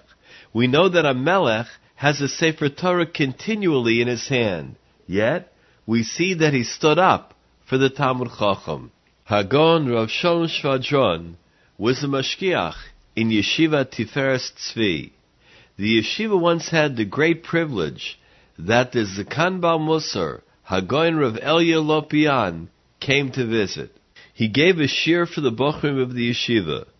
Just as Rav Lopian was about to open the door to leave, Rav Shvadron lay down on the floor.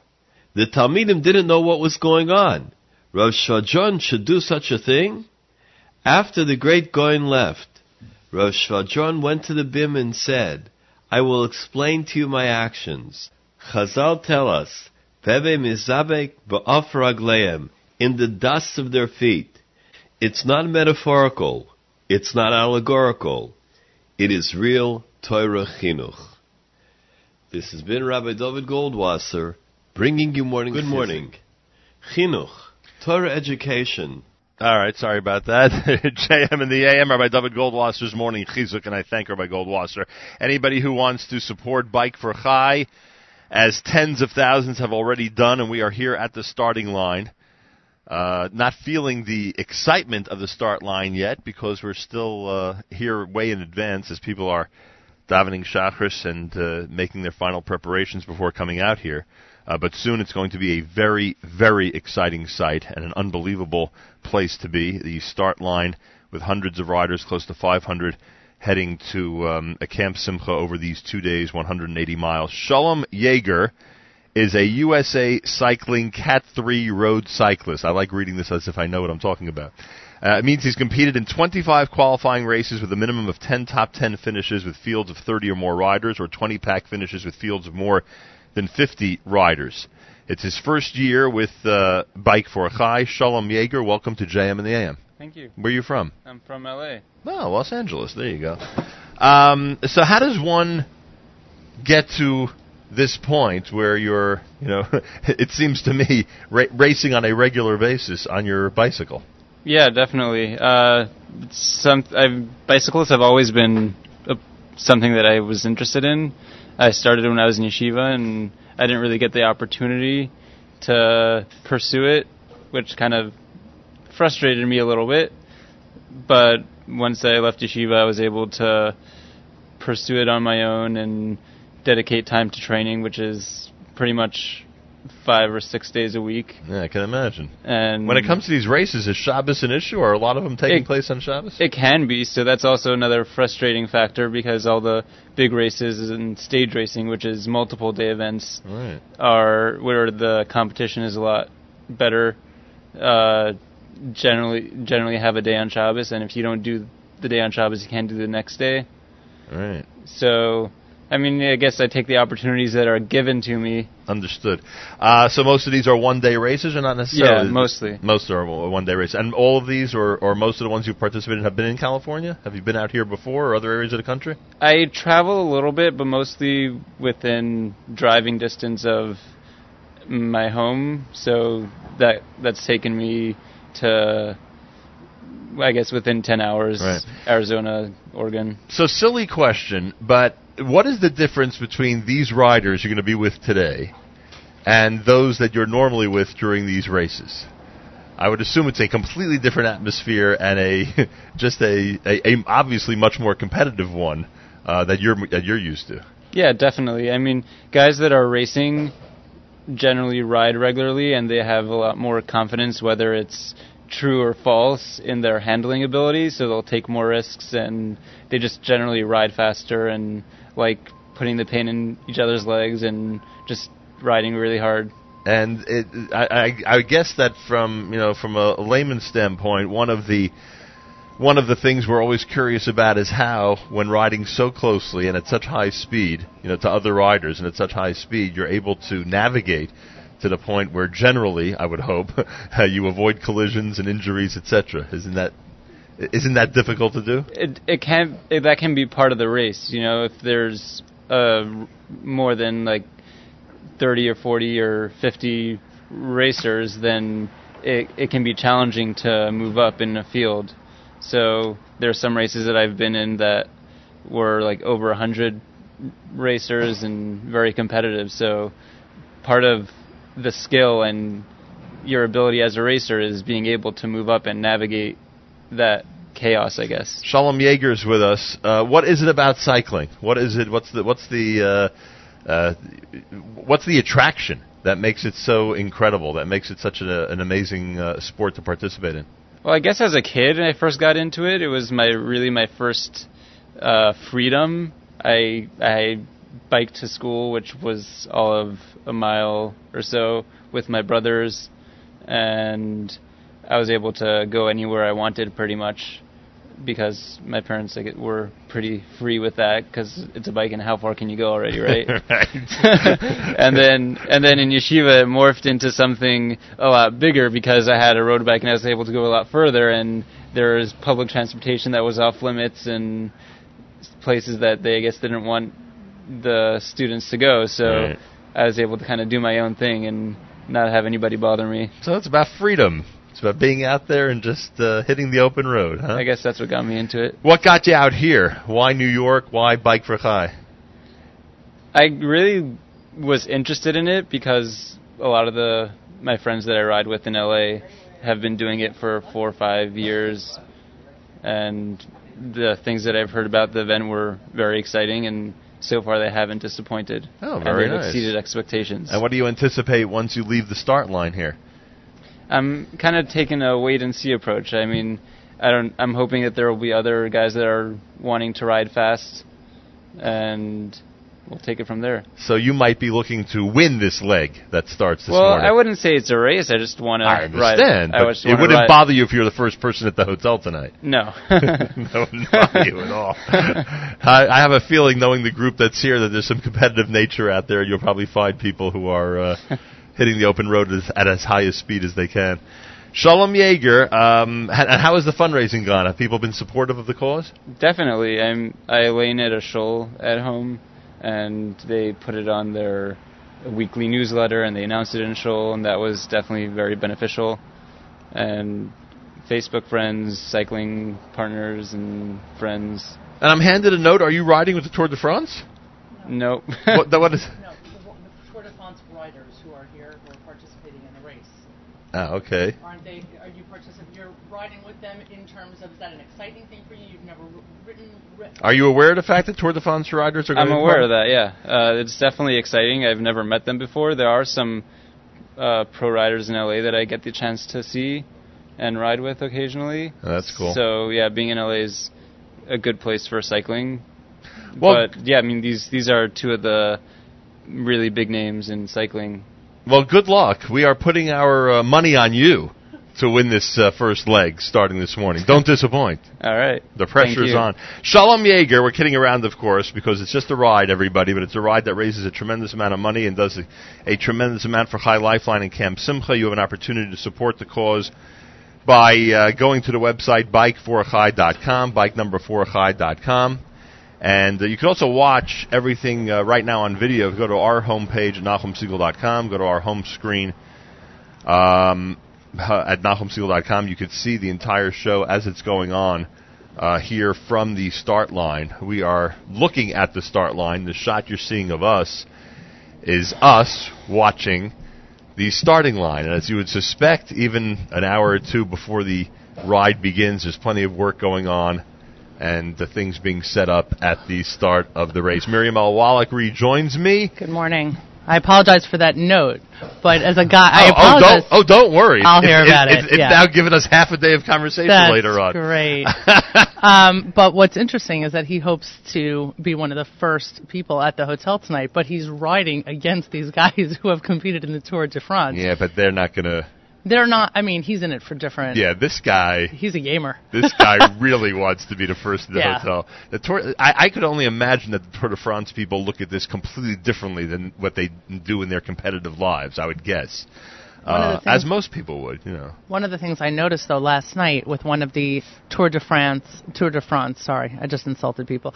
Tour de France. Yeah, we're used to the. Uh, exactly riders yeah, um, was how he interacted with some of the younger kids last night in wheelchairs and clearly not in, in, in great health and just the the affection that you could see one for the other i mean there there's there's a real level of humanity um, in this in this ride. There's a real connection, but it was it wasn't it wasn't the Jewish thing. You know, there are obviously we we note last night that this is a this is a community in and of itself and and frankly we're seeing all these you know all the hawk and we're watching all the interactions and it's always fun to watch but then you have people who are here for the sake of riding and who are not they don't know the families and they don't know the community but but they're here and then they get touched by a child and and and his story and they've watched the videos and they understand what it's about and so this is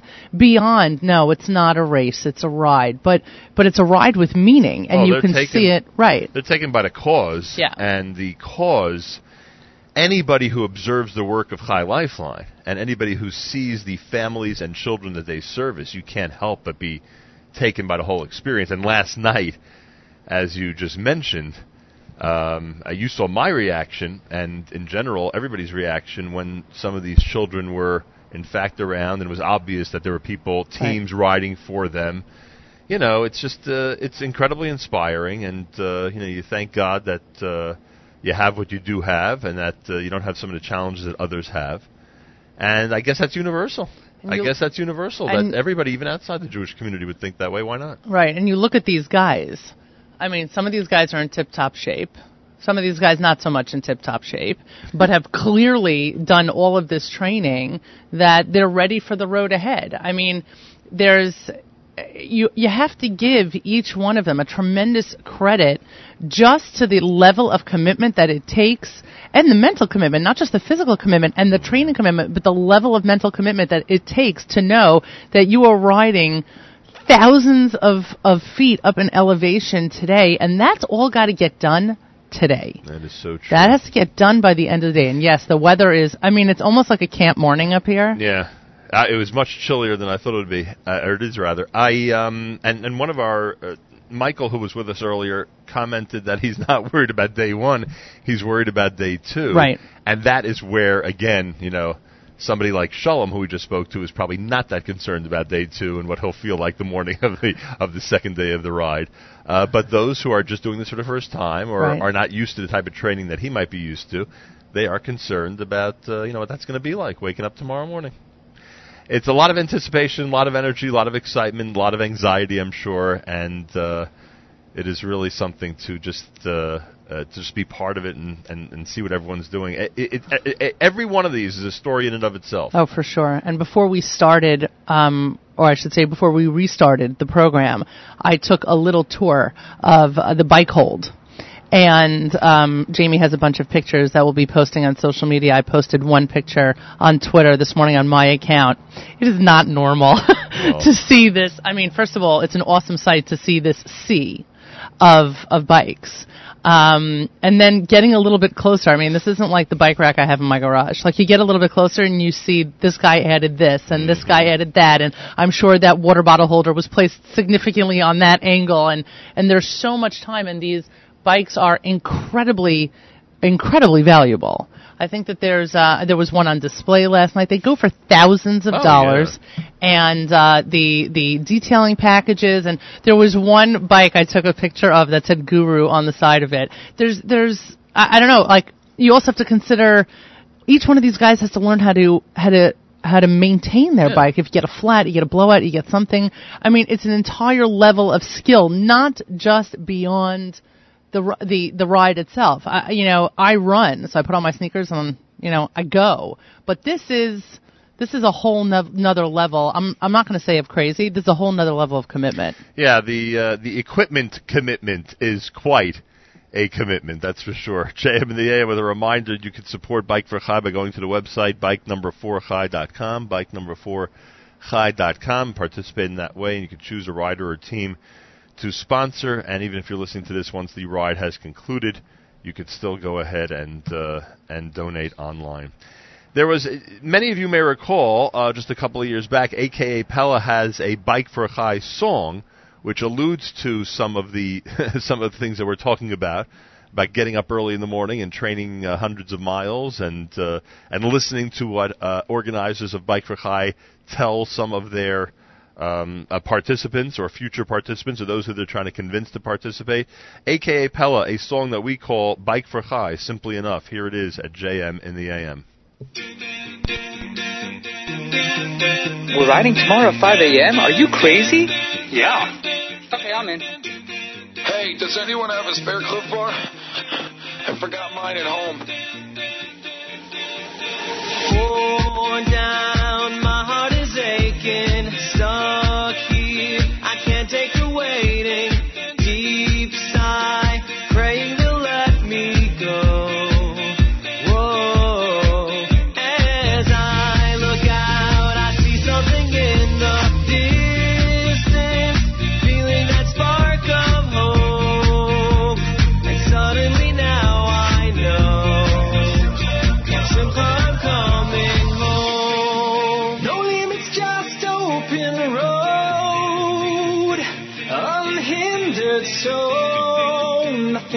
gonna stop me this time.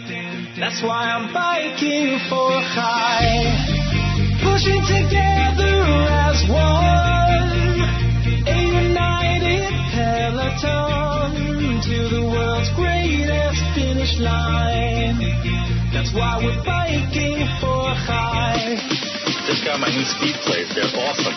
They make you faster? Totally. I don't think they're working. Guys, where's Margulies? I'm gonna kill that guy. He said there's no hills on the first day.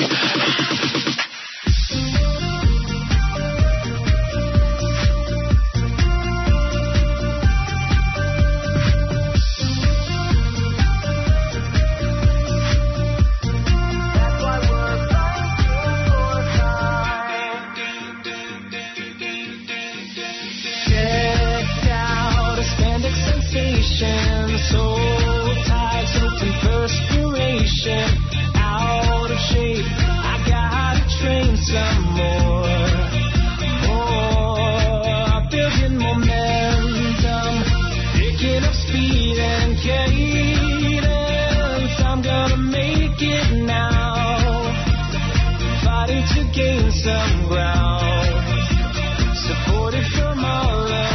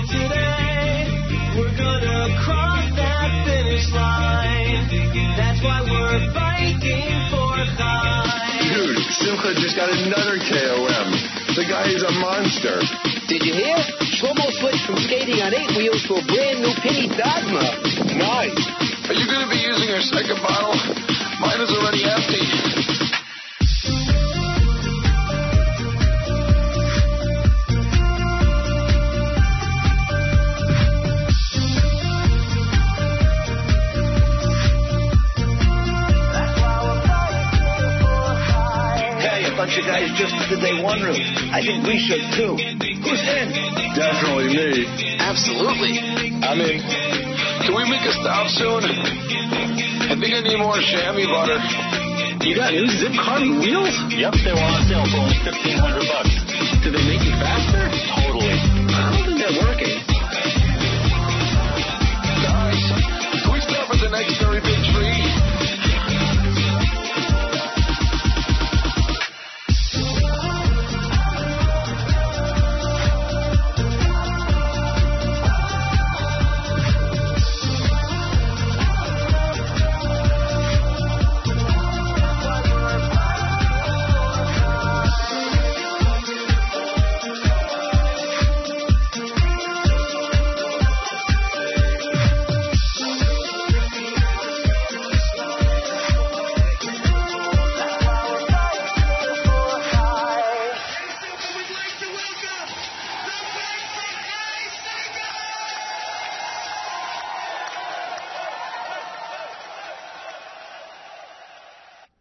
is the Bike for Chai uh, anthem, I guess we can call it, done by AKA Pella and Friends. And here we are at JM in the AM. Haskell Bennett, who's I think always described as a, uh community leader and activist. No leader, just uh, trying just to make it happen. Some some terms or some titles stick, and that seems to always be yours. Yeah. Uh, to us, you're somebody who's always involved and uh, ready to help at a moment's notice, and you took the opportunity to help. This is now the third time, fourth time, fourth time. I've been misinformed again. Uh, it is the fourth time that you are riding with Bike for Every Five. mile, four, three other times, every mile so far. Uh, Team Uri. Uh, it's in memory of Uri Benenfeld, a young man who died after a long battle with a form of muscular dystrophy. How did you get involved with Team Uri? I know the family for many, many years. Uh, people that we were close with. Uh, I'm a Hatzalah member for the last nearly 24 years, so deeply involved on the medical side, the personal side, and uh, he was uh, a wonderful boy. Lived and breathed Camp Simcha.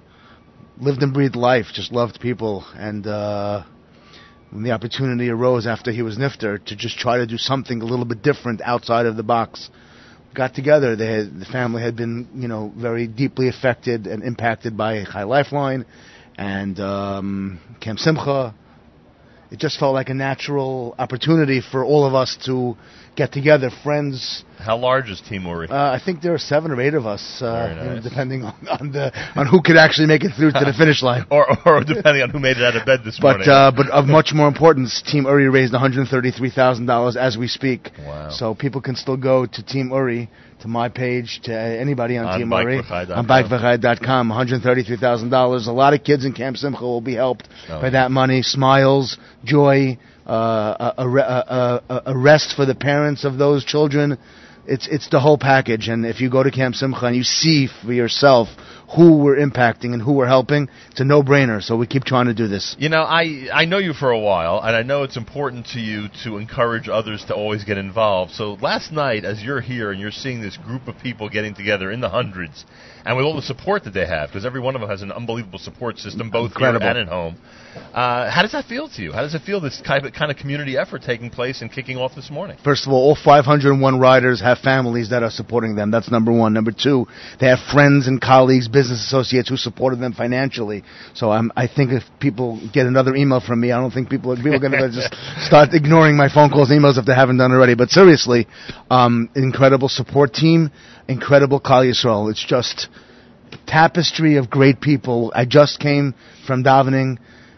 Sfardim, Ashkenazim, Hasidish, Litvish, the great kaleidoscope that is Klal Yisrael is is to a great degree right here. You have all kinds of people supported by all kinds of people. You're going to see the SAG support teams, Hasidic kids and Litvish kids and Yeshivish kids.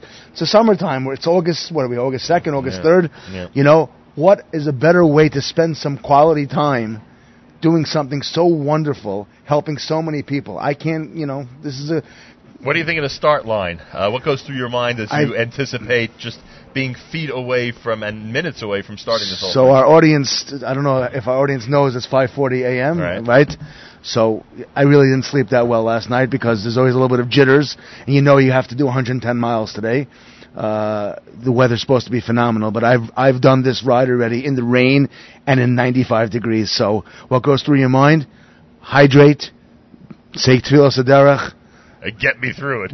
put on my tzitzis, and let's go. Pedal away. Uh, and as you're riding, uh, we were told that there are photos of campers. There are um, there are slogans that keep you going. Right. If you think this is tough, see what a kid going through cancer is suffering through. That kind of stuff. Right. Yeah, I, I remember those those uh, right, things. so you'll, you'll be seeing those later today. um, uh, you know, I'll tell you the truth. I like the flat ground, and every now and then you get a present, the downhill. But you know that there's a climb coming, so you enjoy the moments when they're when they're there. But I think that there are more uphills than downhills. So well, the downhills go very very quickly compared to the uphills, huh? I think it's uh, it's a story of life. Yeah. I uh, I drive I bike this uh, ride that I've never anticipated in my life, in my wildest dreams, that I would be able to do at this stage of my life, 180 miles, 175 miles, whatever it might be, and it's the fourth year I'm doing it, and and something special. Were you a cyclist before? Never in my life, and I won't look at my bicycle until next year again. I only do this. I only bike for this cause. But do you train? I trained for the last month. This year was a little bit tougher because the weather wasn't so good. I wasn't feeling. My feet weren't so great. I picked up my bike July 3rd. It was the first. I think it was a Sunday, July 3rd, July 4th, whatever that was that weekend. And I've pumped for the last four weeks, every weekend, every opportunity I had for the last four weeks to get it done. What's going to make it happen. And anybody who's listening wants to give me a little tefillah, a little, uh, little chizuk, so daven for me and daven for all the riders that we should be protected and we should that we should be safe. Doing it for a good cause, shluch and mitzvah, ein in the So hopefully. Hashem will see that we're doing this for the right reasons and, and take very good care of us. We are His soldiers, and we're just trying to uh, help in the battle to help His Kindlech. What is a SAG support team, by the way? SAC support team. I'm not really sure what it stands for, support something or other, but basically, uh, they're the guys and people who ride along with you, uh, making sure that if your tire blows out. You out, see them often during they're ride? they're there in, from the moment you start until the moment you end. Except for us late guys who co- it's going to take me 12 hours to do this. I'm going to leave at 7 a.m. last till three years. I've come in at 7 p.m. I remember coming into Scranton. The sun was already coming down in Scranton over the mountain. But um, look, it's it's a bike ride. It's you, the bike, and nature, and, and all the things that come along with it. Broken bikes, people unfortunately fall, uh, bruises, scrapes. That, that should be the worst of it. Equipment problems and injuries. Equipment problems and injuries, and just making sure that there's water. People need a breather. So you're you're in the hotel 12 hours after this start. Do we have any idea uh, how long it'll take the first rider to get to the Not hotel? not 12 Not hours. 12 hours, no, they're probably there at one o'clock. They're probably not sure what to do with themselves. Relaxing with all that. you know what? I'm having more fun than they are. there you go. Haskell Bennett, who will be spending a lot of time on the road That's today. it, man. Tremendous amount of time yes, on the road it's today. it's. Uh, I, I don't- like to use the word Mesiris Nefesh, but this is an opportunity. You know, uh, b'chol nafshecha. When we say b'chol nafshecha, Give it your all. For Haskell Bennett, that's b'chol nafshecha. Thank you, Haskell. Continued good luck. Thank you, Nachum. Good And- luck. We'll see you along the way. We may actually be checking in with Haskell tomorrow morning after the start of the second day of the ride. We'll see if we can make that happen. okay. Have a great day, everybody. Thank you so much. You as well. You have an interesting day ahead, to say the least. And we say good luck to you and to all the riders. BikeForChai.com gives you all the information. BikeForChai.com gives you all the uh, opportunities to um, support the cause and be part of all this. Yossi Rotberg is with us. Uh, Yossi has um, decided to uh, to um, be in Bike for Chai. He, at nine years old, learned to ride a bicycle. He's been uh, overcoming many hurdles since then. How did you? First of all, good morning to you. Good morning. I'm still sleeping. Is this is this the, well then? Good night. Is this the first time you're doing bike for Chai? Um, yes. Are you nervous, anxious?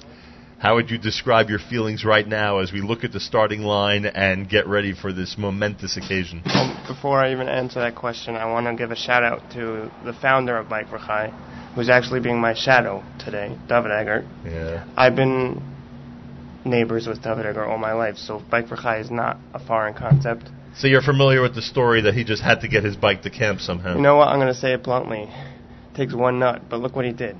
Six million dollars. Who would have believed? It is unbelievable. So yes, I am nervous. I am anxious, but that's life. Life is like a bike ride. If you're going uphill, you know you're getting places, and if you're going downhill, if it's easy, then you know you're in trouble. so so going uphill should be looked like as looked at as a positive experience. That's the way I always looked at life. I didn't walk till I was about five years old, um, and I just kept going from there. Uh, and how did you get an interest in bicycling? Well, it's a great physical therapy. And again, I learned how to ride a bike later, Right. and I always rode. And then Bike for Chai came along, and they said you can be an inspiration for people. And now that I'm, ma- I'm a married man of, with a father of two, I said I'm I conquered my challenge. Now I have to give it to somebody else. Boy. And if and even one person sees, no matter how many miles I do today, uh, my attempt is to do as much as I can. I don't know if I'll finish Bike for Chai's ride, but I'm going to finish mine. And if even if one parent of a special needs child or someone in a similar situation like mine says, "Wow, if that guy can ride, then I can raise my child." Did you have uh, a lot of naysayers along the way? People who thought that uh, some of these physical challenges were beyond your capabilities, and Well, I don't like to focus on the negative because then I'm in trouble. but yeah, there are people that told me that you're getting you're biting off more than you could chew. You're never going to be able to raise the minimum. of the financial, the fundraising, but Kanai did a lot better than that. Um, I had people say you're not if you the most you did a 30 mile ride, you're not going to be able to do the entire ride today. But like my brother and my wife were standing here, today is bike riding. No, but nothing else. No matter how long it takes, I have 14 hours of daylight, and And you, I, and you plan on making the most of it. whatever I do is an accomplishment because that's my ride. So you're not the type of person that would, in any way, in this conversation, certainly, want to concentrate on any of the challenges and hurdles. Today is a morning where you wake up and you say to yourself, as it sounds like you probably say to yourself every day, that today you're going to accomplish as much as possible, and today it just happens to be that that accomplishment is going to be on the road on a bicycle. Yes, because I'm a married man, father of two. Again, I have a full-time job. I take every day as as it comes. You know, I'm not looking.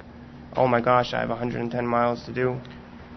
Because, um, again, I'm. I want to give a shout out to my team. I'm part of Team Lakewood, led by Jakob Forsheimer. Um, it's How not a- large is Team Lakewood? Yeah, I don't even know. It was. Gr- I was. It's a big one? It's close to 20 guys, I would say. nice. But there's more than 20 riders from Lakewood, so. I w- um he he told me just ride, and he's quick. He told me it's all a blur to him. So I told him if you compete through life, you don't enjoy it. So I'm going to enjoy the ride because I'll take in the scenery. There's a there's a print piece about you, Yossi Rotberg, uh, which is called "Profile in Courage." Do you consider yourself to be courageous? Um, no. But I, I trust, and I trust that I do what I have to do, you know? I'm not a ver- I mean, I'm social, but I'm not very, like, rah rah, Camp Simcha, making a lot of noise. I just want to inspire people. Well, you're certainly doing that. I can tell you that much. Um, how many uh, miles have you have you uh, been riding in order to train for Well, this a, day?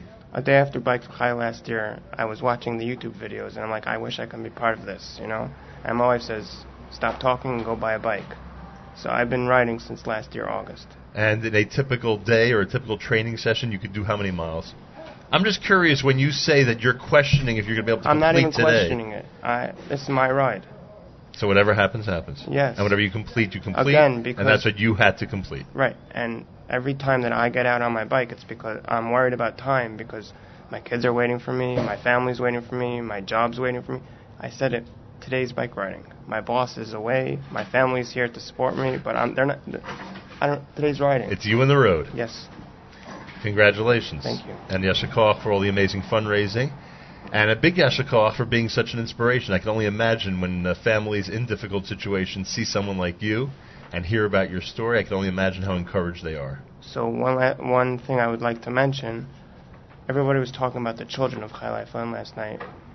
I want to make a shout out to all the parents of the children of Chai Lifeline, because if not for parents like mine who saw me born with physical challenges they could have thrown in the towel, said, "All right, this is who he is," but they strove to raise me the best they can, and that's why I want to give strength and courage to the parents that even though it's in a difficult situation now, and even though it looks hard, keep going and they'll be the best they can. An honor to meet you. Thank you. Same here.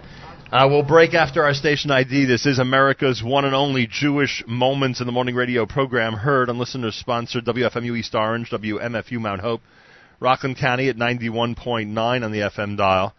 Broadcasting from Bike for Chai, usually at our Sonia and Robert Gold studios in Jersey City, New Jersey. Around the world on the web, jmam.org, and of course on the NSN app. Hour number three on this Wednesday broadcast of JM in the AM, and we are at the start line. The sun is up. Uh, we are um, anticipating an amazing start to the uh, to the ride to Bike for Chai, uh, with over 500 riders lined up or will be lined up in front of us very very soon. Among them will be uh, Neil Ephraim Single, uh, who is here from Detroit, Michigan uh, with his son Yudi Single, who is the youngest rider, just passed his bar mitzvah. Mazel tov to you. Thank you. Just passed his bar mitzvah. He also just completed his first century ride, 100 miles. And we should, I guess, emphasize that you're, of course, uh, that that because he's 13 years old, uh, you're here to not only ride but to be with him throughout the entire ride. Am I right, Mr. Single? Correct. Actually, he's uh, he's uh, he's my chaperone today. Oh, is that how it Yeah, works? Yeah, that's how it's working. How did this whole thing start? That uh, who who's been riding first and who's been expressing an interest in riding? Well, I started a couple of years ago. Um, about three years ago, we started. Uh, we got into Bike for Chai, and I spoke with you last year. Filled you in a little bit about the D team in Detroit. Right. And uh, Yudi's been, uh, you know, tugging at the shirt, asking to asking to ride himself. So, 11 years old, a little too young. 12 years old, perhaps a little too young, but like you say, when you turn bar mitzvah, he's a man. He can make some of his some of his own decisions. So Even as crazy as these, huh? of, of riding for Bike for Chai. When did you complete this 100 mile ride we're talking about? Um, about a month ago. yeah. a month What was that like? half. Is it easy for you? It's not easy. Not easy at all, huh? No. I would think I would think someone as young as you would just happen, you know, like that. Why don't you, you want to tell the whole story about what you did on that Friday? Tell us the story, please. You took off of school in the Yeah. morning. I took off of school. We went like at seven o'clock, and we rode. We took like we had a 25 mile loop that we did four times. Yeah. Needless to say, he's done very well there, Shabbos. I can only imagine. Um, do you, how much do you enjoy bicycling? I mean, it must be an amazing passion of yours at I this love point. it. It's awesome. What is it about it that's so incredible? It's just fun getting out and just riding. Just um, And I would assume most of your riding's been local in Detroit in that area. Yeah, So this must be extra exciting for you, getting to New York and yeah. doing a route, a course that obviously you've never done before. It's actually my first time in New York. Really? Yeah.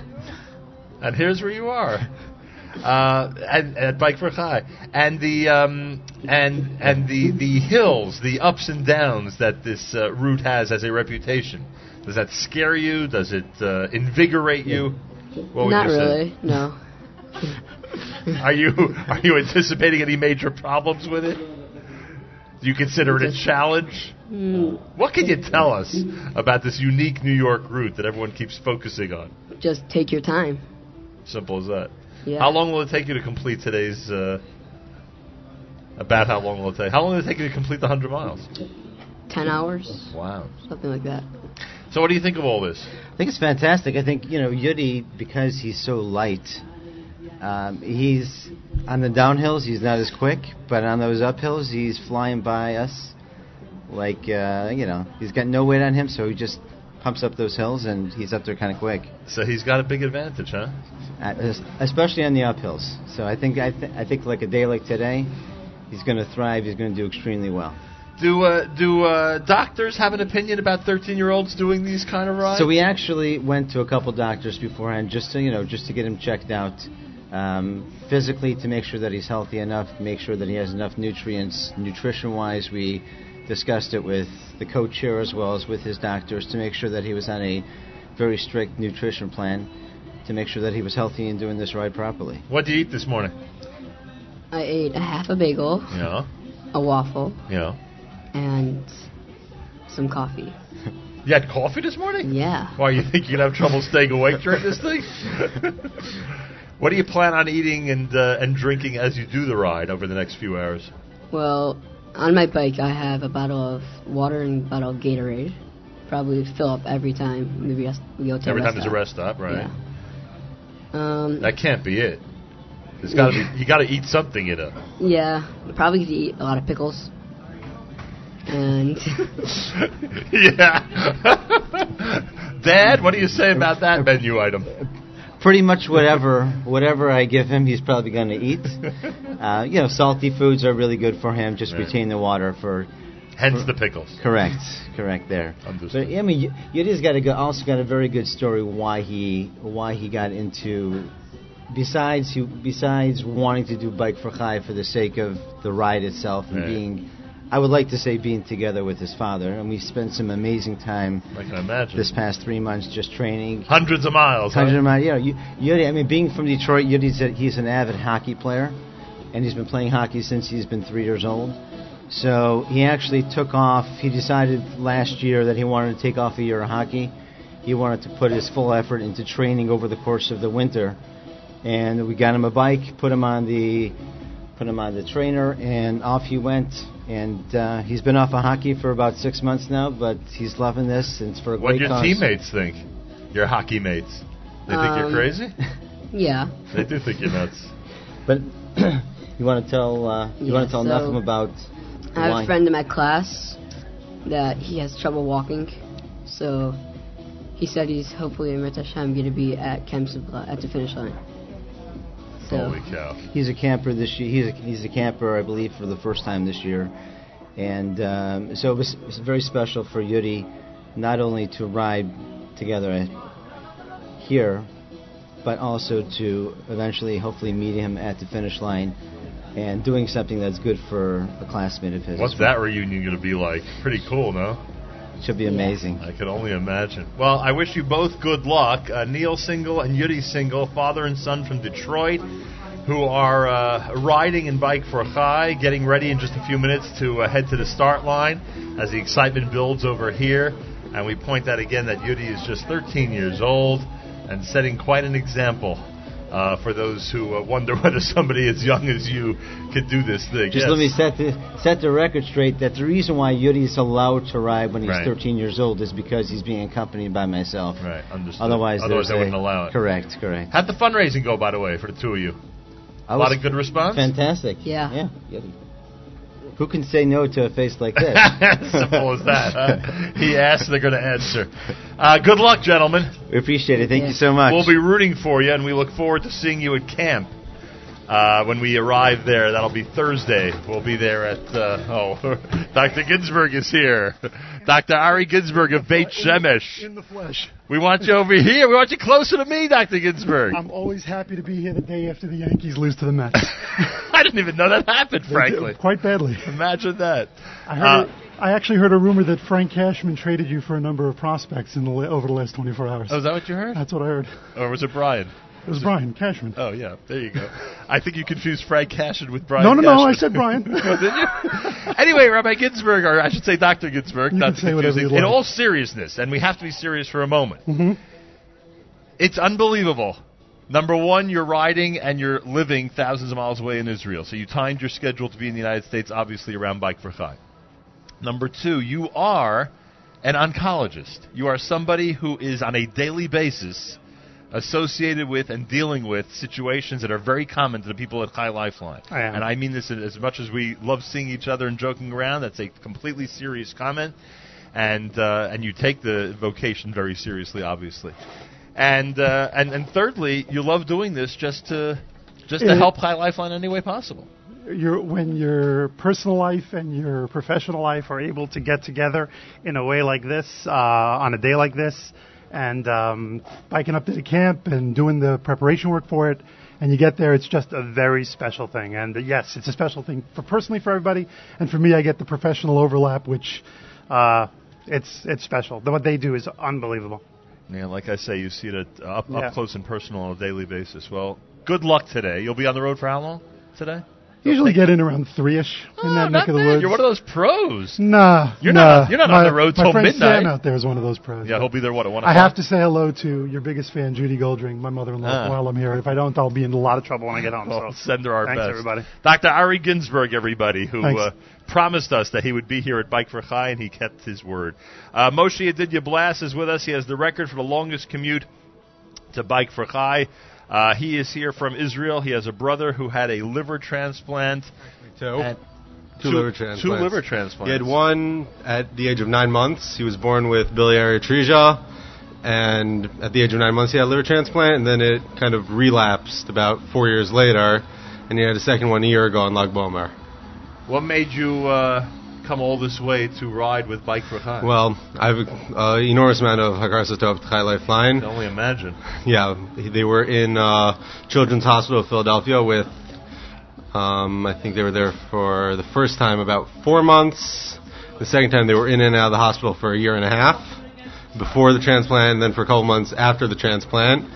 Um, they received an enormous amount of help from Chai Lifeline when your family's, I don't know, 6,000 miles away. So, of course, you know, any help is um, very appreciated, and the amount that Chai Lifeline gave is enormous. Um, just want to give a shout out to Rabbi Sruly Fried of Bike for Chai and Naomi Stavsky who were very involved with the care, and they still are in touch with us about it. You know, it may be hard to believe, but there are some people who are not as familiar with some of the things Chai Lifeline does. Uh, Hard to believe. It, it is hard to believe, but in, in many ways, if people aren't touched by it and are not that Mhm. familiar with it, they may not know. Can you give us a couple of details, things that they do for families that you know come in so handy and are so supportive when All they're right, going through a situation like you described? In a nutshell, I can say what personally happened at um, Children's Hospital in Philadelphia and what I know happens in a lot of other hospitals. Um, food on a daily basis was brought, good, nourishing food, home cooked food, not your standard hospital meals, which between you and me are not the best. Yeah, so Um, there was a room called the Kosher Pantry, um, stocked full all sorts of kosher food. Um, there's the Chai Lifeline House. I know there's one in Philadelphia by um, Children's Hospital or by the main hospital. There's one in Baltimore, which is um, pretty much a place where if you're staying in the hospital and a family member comes to visit overnight, they can stay there. What else?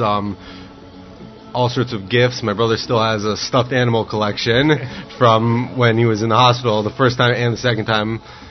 Um, gifts, volunteers to watch my brother when my parents were busy with all sorts of things so they could take care of things, so they could rest a little. It's endless, huh? Yeah. It really is endless. It's beyond endless. I know other people who've been touched by uh, Chai Lifeline.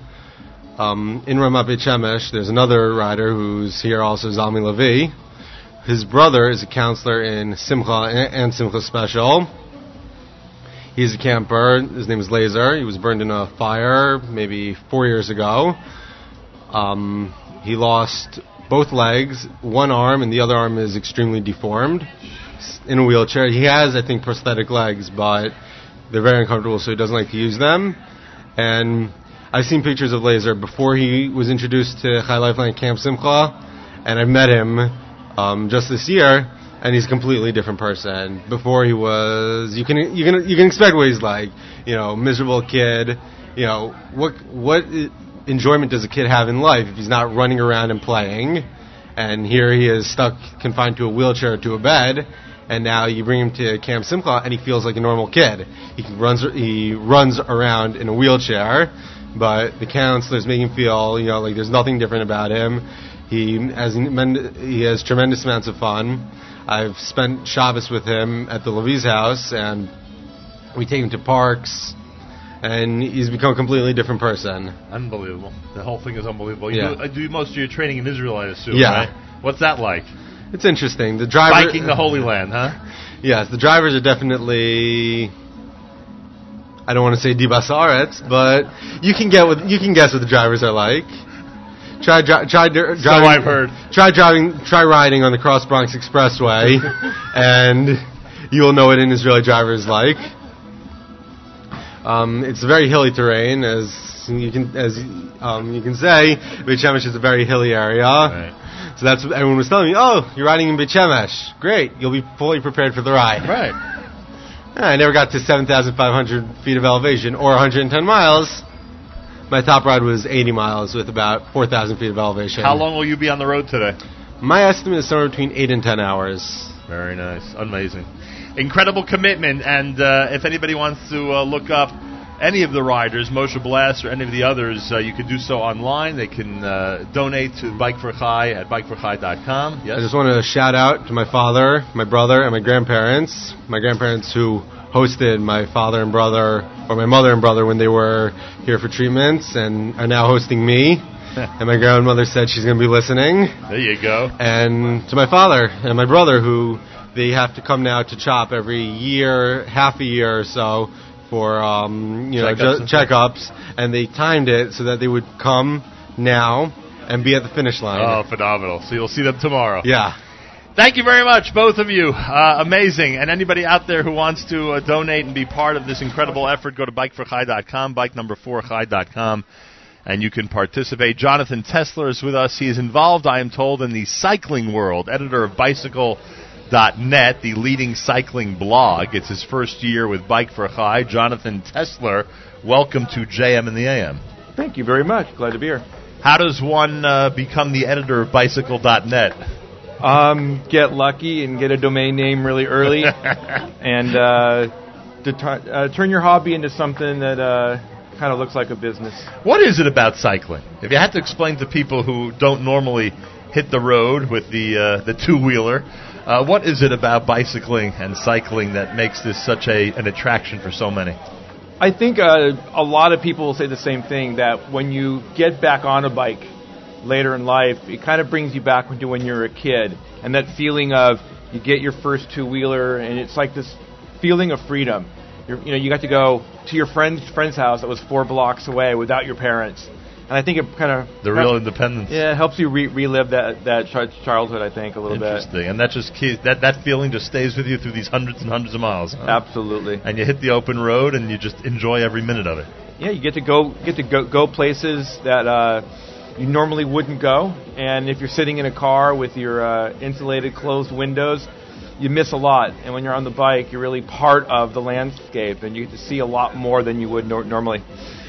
Um, what is nature like out there for those of us who don't see it face to face like you do on a regular basis? Sometimes it's uh, um, very spirit- spiritual, at least for me. I, I have a very spiritual connection to it when I'm on the bike. Um, sometimes it can just be excruciatingly uh, hard and, and you can suffer out there. But in the end, you have a destination and there's this huge amount of accomplishment when you get there and just being surrounded by it um, can push you through some uh, some very, very long, hard rides. You do most of your riding uh, um, locally, uh, around where you live, or you travel the world? So, um, most of my writing has been local. I live in Southern California, and I have some of those beautiful and diverse uh, landscape in the world, maybe. But um, I have traveled for cycling. Um, but I always come back home. Beautiful. I got Pacific Coast Hi- Highway in my backyard. Oh my gosh, that must be amazing on a bike. Gorgeous. Uh, how does this rank? How does this route rank when it comes to experiences on a on a uh, bicycle? The uh, Well, it's different in the sense that if you're talking about like the, the difficulty of the route, the route itself, I mean, for the distance isn't that difficult in the sense that um, you don't have a lot of like vertical feet all at one time. Um, the rolling ter- ter- terrain can really wear it wear you over time right. because it's, e- it's either going up or down, and there's really no rhythm that you get into. seems Um, to be the theme among all the riders. Yeah, I would think so. That it is a, an up and down type of uh, of ride for today. How long will you be on the road today? How long will it take you to do the 110 miles? It's a great question. It Yeah. just depends on. Well, I'm wondering if someone like you is going to do this at a really leisurely pace. If you're going to stay back and you know try to experience with other people all that they're going through as they do this ride, or you're just you know you're you're ready to get there as soon and as fast as possible. It's always the plan. It's always the There's plan. always a plan to take a step back and really enjoy the, you know, be involved in the atmosphere of the ride. Um, but it always happens that uh, I have some friends here. I know some good riders are here, and you're, you're a little bit of a mark man. So, Competitive um, nature, It, huh? it just kicks kicks in. So You'll I, be in the hotel by noon. I expect I'll be done near the front of the groups. yeah, I can only imagine. Uh, why Chai Lifeline? Why this ride for the very first time? So it's a great question. Um, I was actually somewhat resistant to come. Um, for the only reason is just so far from home. It's it, it's an airplane ride to and from. Um, time off of work, which is a, a, a premium. Um, but I have friends that do have done the ride multiple years, and every time they come back, they're just raving about it. And it's the ride. You have to do it. Um, so I actually spent the time last year to look to look at the photos, to look at some videos, and I went, wow. Right, I've done a lot of charity rides, a lot of crazy, long, brutal types of climb, but nothing with the atmosphere that I saw in the photos. Right. So now that I'm here, I get it. It's it's obvious. Oh, and there's plenty more coming I up, and especially as you get up to camp. If all if all you did was come just to see Right. this, that is amazing in itself. Unbelievable. Uh, Jonathan Tesler, he is editor of Bicycle.net, uh, the great cycling blog. It's his first year with Bike for a Chai. We wish you the best of luck. Uh, no matter how fast you want to do this route, we wish you the best of luck, and we'll Thank see you you. up in camp tomorrow. I'll see you in camp for sure. What will be the world's greatest finish line, as they say. And I can't wait to be, be there. Thank you, Jonathan. Thank you. JM in the AM on this Wednesday as we uh, start to see some of the riders. I don't know if ZK wants to point in that direction yet or not, but some of the riders have already begun to line up. Some of them have already begun to uh, take their place. There you go. That's what the start line looks like here at the Crowne Plaza in Stamford, Connecticut. And this two day adventure will conclude up at camp. Um, we'll start tomorrow at about 1:45 Eastern Time with coverage from Camp Simcha, and you'll have an opportunity to hear our report from there as the riders get to camp. I also remind you that JM in the AM in our three weeks format uh, features Kippalive tomorrow morning, a live a cappella group that will be doing a performance in studio for us at JM in the AM when we're back in studio tomorrow on Thursday morning. Assemblyman Phil Goldfeder is here. He is uh, he's riding. He's getting ready for another one of these bike for Chais. Uh, he's actually retiring from the New York State Assembly in the uh, very near future. Very near future. Good morning to you, Good Assemblyman. morning. How are you, sir? I'm good. It's good to see you here. Some of us are sad to see you leave the position of uh, of New York State Assemblyman. Uh, and I'm told some aren't as sad. Uh, my wife uh, being one of them. She's thrilled, huh? She is thrilled with this decision. And we've already announced the uh, the intention for Mr. Goldfeder, where you're going to be next. Already announced. I'm very excited to be starting at Yeshiva University uh, in the fall, um, uh, heading up the government relations operation there. So uh, I'm excited. A really great group of people, uh, an amazing institution, and uh, I'm excited to join that team. We are big Yeshiva University fans, as you know, so we wish you the best of luck. It's an amazing place, and we're sure your experience up there will be amazing in and of itself. I want to remind everybody you can watch us on video right now. If you go to NachumSegal.com, you can watch the video of this entire Bike for Chai presentation. Well, the excitement's building. As you sit here with me, we see more and more riders showing up to the start line and all the announcements being made and the DJ going nuts and uh, this whole excitement, which I guess you've been preparing for for months. For months and months, and uh, I'll tell you, as much as you prepare, you can't possibly prepare yourself for what you're feeling right now. Literally minutes before you're about to get on the road, even closer to the finish line. Um, and I don't say that because it's exciting to finish 180 miles, but the sheer enjoyment and excitement of coming in and seeing the campers and just the look on their face makes the entire months and months of training, the entire 180 miles worth it. What year is this for you? This is my second year. Second year. So, um, how did the fundraising go this year? Did Team Goldfeder do well in that department? We're still we're still pushing. We're still pushing. We uh, we did okay, but we could definitely do better. So uh, if anybody is up on the website, feel free to, to go to Phil Goldfeder's page and, and help us out. But uh, this is a, I mean, look, this is an entire operation that is so well done, which is a testament to how to how the kids uh, get to spend their summers. I mean, every detail is looked after, and so.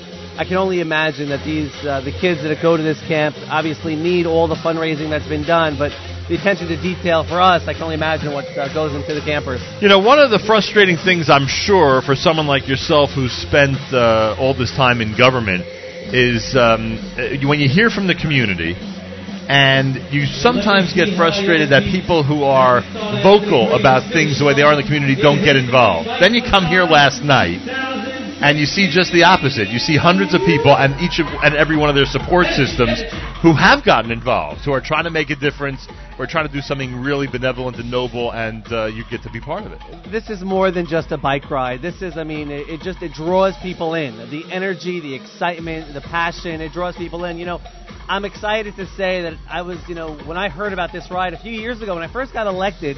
As any politician would, you see a, a big gathering of people, you want to go and say hello. and so, about five years ago, one of the first rides, I went to one of the rest stops just to shake hands and nobody wanted to shake hands with me. Everybody was preoccupied with what was going on. And I said, if they're too busy to want to shake my hand, it must be something exciting. And so last year I decided I was going to see for it myself. Um, like you said, you know, I wasn't going to sit on the sidelines. I wanted to be a part of it. And so last year I rode. Um, uh, it was it was so exciting. This year it wasn't even a question. This has been uh, an amazing couple of months leading up to today. And like I said, I can't wait for tomorrow night. Yeah, tomorrow's amazing. The finish line is incredible.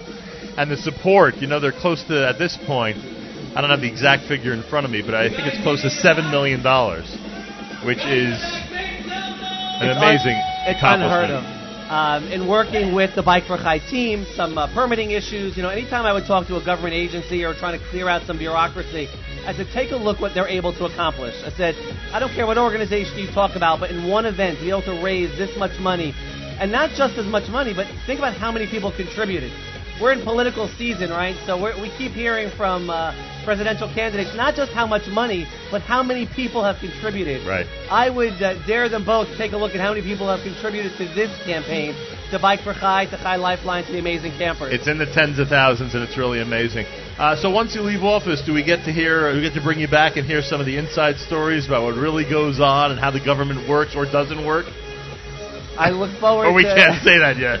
I look forward to coming back uh, for as many times as you'll have me. Not sure what you'll get out of me quite yet, but we'll see.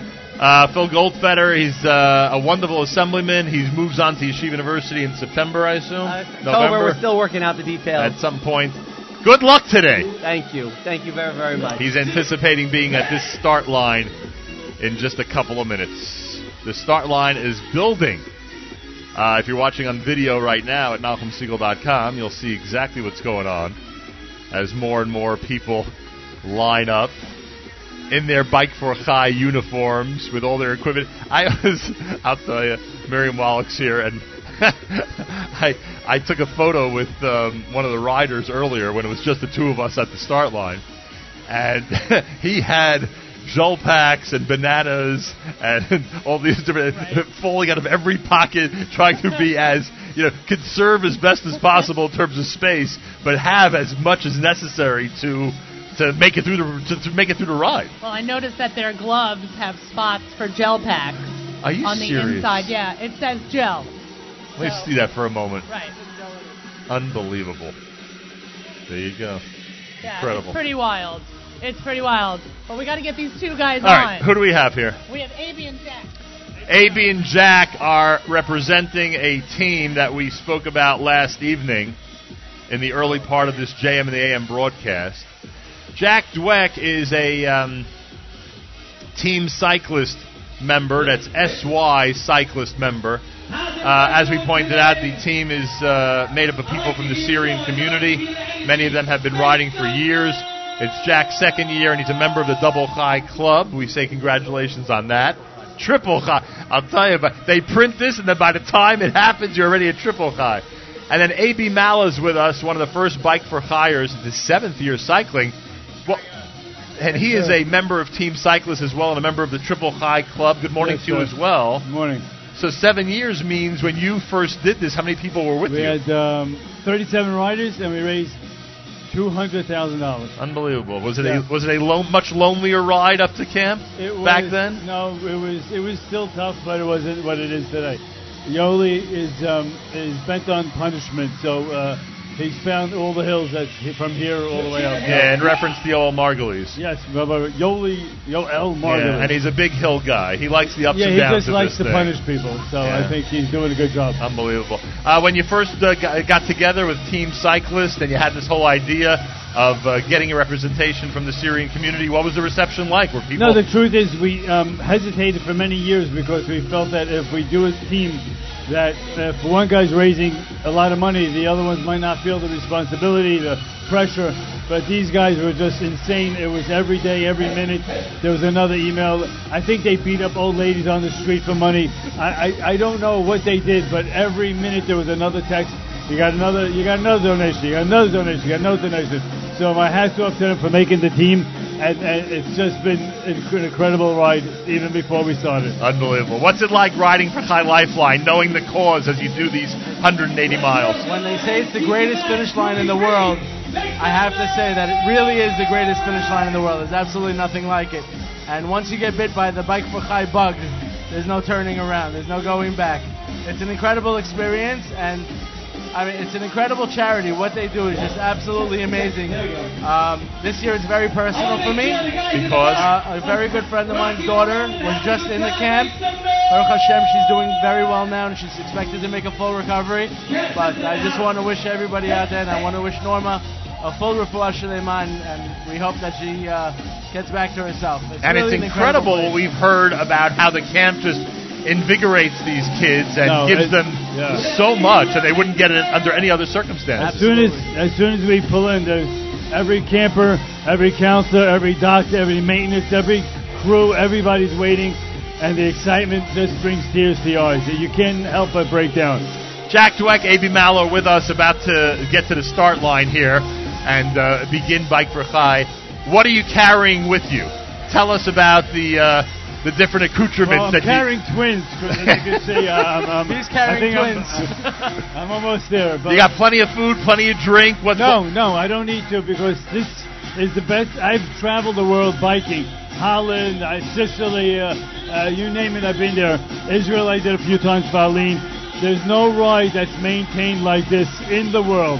Um, Yoli and, and the bo- and the guys and the staff and the girls do maybe the best job I've ever seen in my life. I, I've done I, 20 rides, 30 rides, and there's nothing like it. And um, he was Meaning at every rest stop, you'll be fully no, no, hydrated. Everything you think and think of Right. is taken care of. So there is he, these guys are the true professionals of of, uh, of a ride. I've, again, every ride I've been on, there's nothing like this. And um, he was mentioning that he's riding for someone. Um, we started this ride with a good friend of mine, Alan Shama, who this year uh, was stricken with a bit of a, a scare with cancer, but he overcame it, got a clean bill of health. He's out here riding.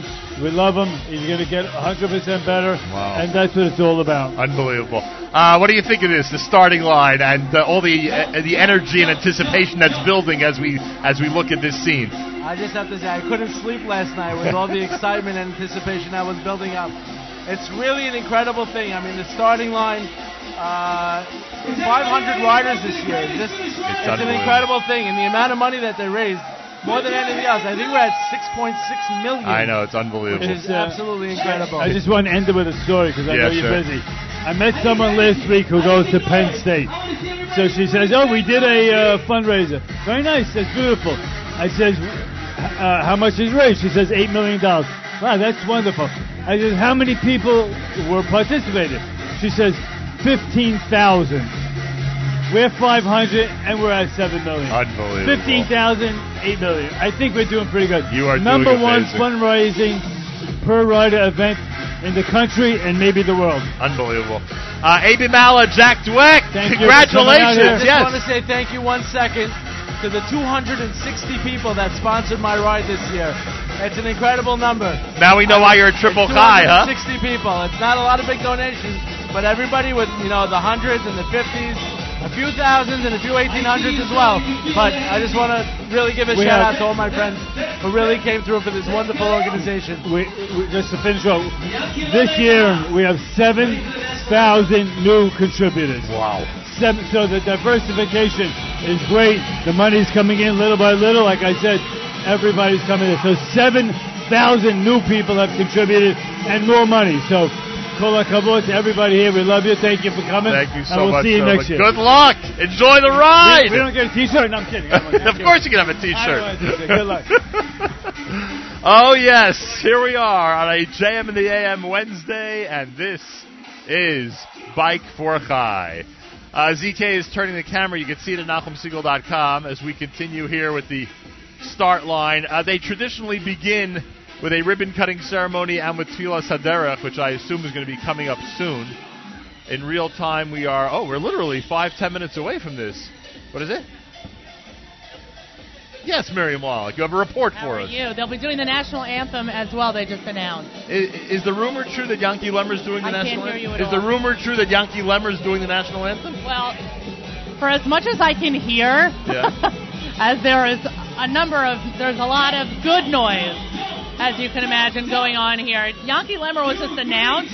The words national anthem were announced. I'm sure we could do small math, but I can't hear anything for sure.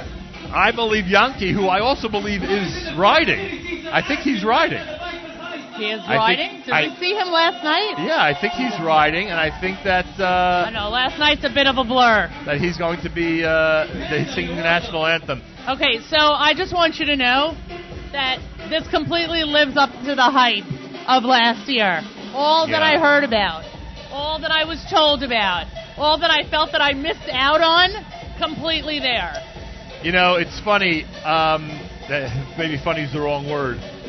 Every one of these riders, and ZK has the camera now for people to see at NachumSegal.com on the riders. Every one of these riders, every one of them is carrying on their shoulders an incredible group of people who've supported them, an amazing family that's been a support system for them. contributors who want to see them succeed and want to see them get to you know get to camp safely and get to camp and and just uh, accomplish this incredible 180 miles. Uh, and I think they feel it. I think they feel it. I think they feel that they're that they're carrying with them their entire team. That they're carrying with them all this spirit and energy that they've been building up with all this training over all these months. I think that they realize that this ride is so much bigger than them. What they are involved in is so much more than just the individual. And that's what's going on here. And it's one thing to, to you know be part of an event where you're you're working towards a cause, but this is this is a mission. This is a mission. They are literally and figuratively driven towards this goal. And it, there's I'm I am palatably palatably excited for tomorrow. I can't even imagine what that is like. You and I are not finishing anything tomorrow, but I can't wait to be at that finish line. It is an incredible experience. And we heard earlier that this is arguably uh, the largest uh, cycling fundraiser in the entire country and maybe Right. the world. Uh, it, it's just incredible to me how in such a short period of time this has happened. And it is the passion and the drive, as you say, of every one of these people that has made that happen. And as you see now, one of the youngsters who's in a wheelchair is being surrounded by all this love and all this incredible and uh, wonderful outpouring. Uh, a, a celebration is taking place as we speak. Unreal. That's Joey, by the way. He is Oh, no. that's- that's Joey. We were introduced to him last night. He has the most infectious smile. Un- unbelievable. He, he's he's such a chain, and all the, everyone's rallying around him. And these, like we mentioned at the top, at the beginning of this morning's program, that even the Tour de France um, participants who are here, were taking pictures with him Right. last night. He was the star, and that's also part of it. But you know what's interesting? When you had on um, just Jack and Avi just a few moments ago, and they're talking about the growth of, of Bike for Chai and the success of Bike for Chai. The pride that they personally take in that growth is tremendous, and I think that you can say that effectively about every single person who's here. They are all so proud of be, not only being a part of this, but of the, the tremendous growth of this young program, this young race that has grown so exponentially and it serves as a paradigm for other events like this around the world. It's Oh, tremendous. And it's grown so quickly. And what did you think of Yossi Rotberg when he was with us? Oh, my word. Who refused to get into any conversation regarding the competition or the uh, the goals that are set. Uh, in this case, 110 miles in day one. Yeah. He simply said, "I'm hitting the road and I'm going to do my ride." It was unbelievable, and he also refused to engage in any negative conversation. Right. He any anytime you asked him about the naysayers, he wouldn't go there. Anytime you asked him about things that Yeah, hurdles and challenges. exactly impediments or or challenges or whatever. Nope, not going there. Not going there. He is so in that frame of mind, and I know you were concentrating for good reason on the interview, but seeing his wife sitting there, standing there, wa- taking video of the entire interview, shepping such nachas, so proud of her husband. I mean, he's a true role model. He's a true hero. Unbelievable. Yeah. A real, real role model, a real hero, and somebody. We're going to the national anthem. Oh, are we going to the national anthem? Yeah, we we have a ca- we have a mic, and All we're going to the national anthem. Why not? All great events start with the national anthem. Go to the PA. Uh, well, we'll be able. we should be able to pick it up, and it is in fact uh, Yankee Lemmer, of course, as we suspected. Oh, say Can you see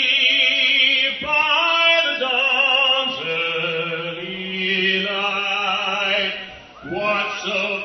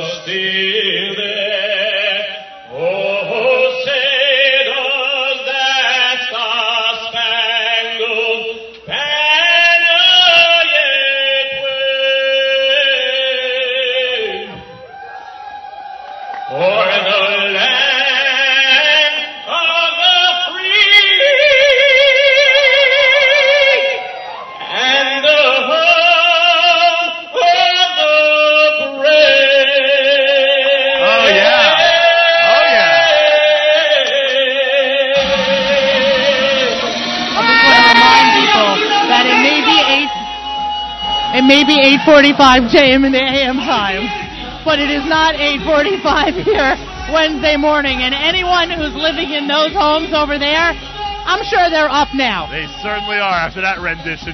You know, we keep focusing on the front of this pack. Look how far back it goes. There are there are four or five groups of probably a hundred each that are getting set to uh, start this ride, and this whole group that's in front of us right now is going to collectively take off at some point very very soon. And then right after that, the next group's going to move up. They're going to do the same thing about a minute later, and then about five minutes later, they'll all be on the road and all be heading up to Camp Simcha. They're asking the traditional "Are you ready?" So I guess I don't know. They've been ready for six months, these guys. But what's fantastic, by the way, is that I can't recognize anyone. Helmets, sunglasses on, no matter what. But then there's Alan Veingrad. Well- Oh, one second. תשמחנו לשלום, ותגיענו לנחוז חבטנו לשלום, ותצילנו מכף כל אויב ועורב בדרך, והגן בעדינו מכל מיני משחית ומכל מיני פורעניות, והמדרשות לבוא בעולם, תשלח ברכה, רוחה והצלחה בכל מעשה ידינו.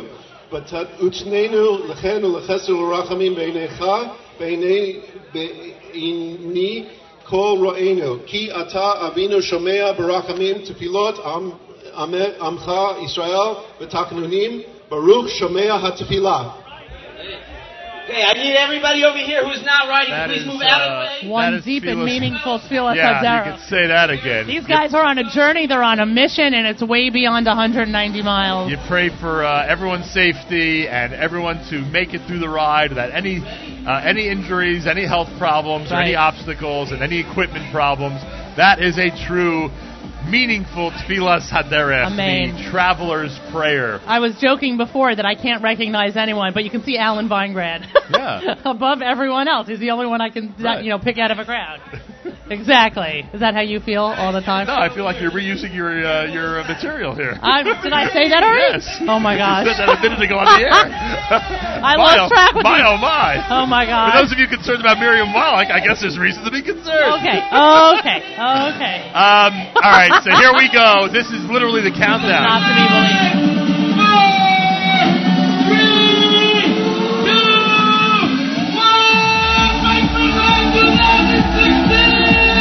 Take a look at the video, everybody. There they go. Take a look at the video. They've already started. Take a look at the video as they break the ribbon and proceed from the Crowne Plaza Hotel in Stamford, Connecticut to stop number one. And then stop number two, 180 miles from now, is going to be Camp Simcha, where we will be on Thursday afternoon. You'll be able to see it and hear it with us at NachumSegal.com starting at about 1.45 Thursday afternoon Eastern Time. And as you see now, this group will complete its uh, initial part of this journey, leaving the hotel, and then the second group is going to move up and do the very same thing. And that is how Bike for Chai works. Very organized, I Very must say. Very organized. Very organized. How are we doing on time there, ZK? What are we up to? We're doing just fine on Still all time. We, we should just we should just keep in mind, by the way, that an, a lot of what's going on now is completely about safety. The Right. spacing out of the cyclists, making sure everyone has enough room to Good get luck, going. everybody! There they go. I also we just uh, the singles were in that group I just saw. I also just want to mention that even before we got started yesterday, Yoni and I got here around 4:45. There was, if there was any chaos, it was not evident to anyone. The vibe in the hotel by 4:45 yesterday was not to be believed. It is obviously exponentially greater now. It's unbelievable. It's unbelievable. I I don't want to speak over the countdown. It's like almost a shame. It is unbelievable. But it is such a production. It is so professional that if anything is going wrong, and usually we are in on anything that is going wrong, we are in the know. We know nothing. It is so well done. I like the, I like the stylish bicycle helmets, and it's nice to see people in our community taking safety seriously enough to make sure to have their helmets. Well, Michael Fragan is the perfect example of somebody who just appreciated his bicycle helmet and We don't know where he'd be without his helmet. Absolutely, and we, we thank God that he is well, but he he has mentioned to me he doesn't understand people who bike without a helmet. Yeah. You got to be nuts. Based on his experience, I understand that. Bike for Chai start line uh, is now up to group number four. This goes very quickly. In just a few minutes, it's going to be a pretty silent uh, area over here, and the excitement that we're experiencing here is um, is not going to be with us anymore. But this energy, this incredible rush that we are getting, and everybody's getting, especially the riders, Right. throughout this entire process is just incredible. And all these hours, and all these days, and all these weeks of the training and the commitment and um, and all the different weather circumstances and all the different personal circumstances that people go through to make sure to keep that training going. It all culminates with this unbelievable moment. ZK, by the way, is doing his best to give us the most phenomenal shot possible. It's a little hard in between the bystanders and the participants. Here they come. ZK. Here they come. But a shout out to ZK, who's certainly doing a yeoman's job here this morning. This is group number five. It may even be the final group. Uh, that's now approaching the start line and heading up to Camp Simcha. Anybody who wants to contribute to Bike for Chai, you can go to the website bike number four chai.com, bike number four chai.com, and you can Yeah, donations are certainly still being accepted. Oh, yes. I'm not sure everyone has reached their financial obligations uh, in terms of commitment. So if you are inspired by this morning's broadcast, if you are inspired not to ride but to give, please do so. Please do so. I find it intriguing some of the uh, bicycle equipment. A lot of people have these rear view mirrors as part of their uh, bicycle helmets. Well, I think what's interesting is that a new piece of equipment is the GoPro. Mayor Kruder is Nice. GoProing his ride. Nice. So it's not just about safety, it's about getting the entire experience and making sure that you have your own, almost like your own yearbook, your own history, your own sharing to do. Look at these guys. And by the way, note how cool the bicycles are. Yeah. I mean, you got your orange. You got the, some. There was a uh, there was another guy who had one that was bright blue and A each neon tire. bicycle. Oh yeah, this guy with his pink socks. I mean, it's just it's so cool what's going on here this morning. That's one of the ways you can uh, that one can distinguish themselves Right. by the uh, the way they dress up themselves and their equipment. I That's al- for sure.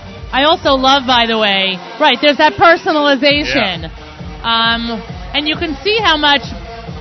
I mean, we just watched guys just you know, with their with their own wheel kits, making sure that the last thing is tightened and whatever. I'm just happy when my shoelaces are not untied in the middle of a race. They have so much to worry about the logistics of this, and we should note the mascots. We have mascots. I have I have no idea what animal that is. Well, I, I guess the mascots are there just to uh, celebrate with everybody and, Yes. to, and to provide even more joy at this joyous occasion. hundreds of volunteers part of making this a success. The commitment of all the riders, the commitment of everyone at Bike for Chai. I mean, when we were told originally by Rabbi Scholar last summer that he is not, he's not the person we're going to be. I'm like, how is it possible that there's a whole nother division Right. that they take care of this, but m- you, you can't not. This requires its own team. When you're the country's largest charity ride, it needs its own team, and sure enough, Ah, and then we have JJ. we got we got uh, JJ on the hand cycle. Uh, is that the proper term? I think so. right? I think so. Yeah, we have a photograph of that. Uh, we have a shot of that. Jamie will be posting that on social media. Lo- lines up with all the other bikes in the bike holds. Unbelievable riders of all from all differing backgrounds. And you- parents who are riding. And you wonder about the motivation, especially for somebody who needs a specialized cycle like that. Right. You wonder about the motivation and what keeps them going. And uh, they just they have a goal. They have a goal to achieve, and they want to see it through. And it's like anything else in life. Uh, they want to you know make sure to uh, to achieve that goal, to do it in as best in as incredible way as possible. And sure enough, he and all these other riders are doing just that. right. It's um. And that's it. I think every rider has now left the area. Yeah. SAG 38 is ready. to- Uh, so now we see the SAG teams, and we have learned. Uh, there's one more, one more rider. We, have learned that SAG is a verb. To Yeah. SAG. SAG is a noun, and SAG is a verb. That is And they accompany the uh, they accompany the Safety and gear. Is that what we learned that it yeah, stands and for? they accompany the riders and they make sure to uh, uh, be there for any situation, whether it's personal, God forbid any type of injury, or if it's uh, equipment, uh, anything that happens to the bicycle, they make sure to be there and help out as best as they can.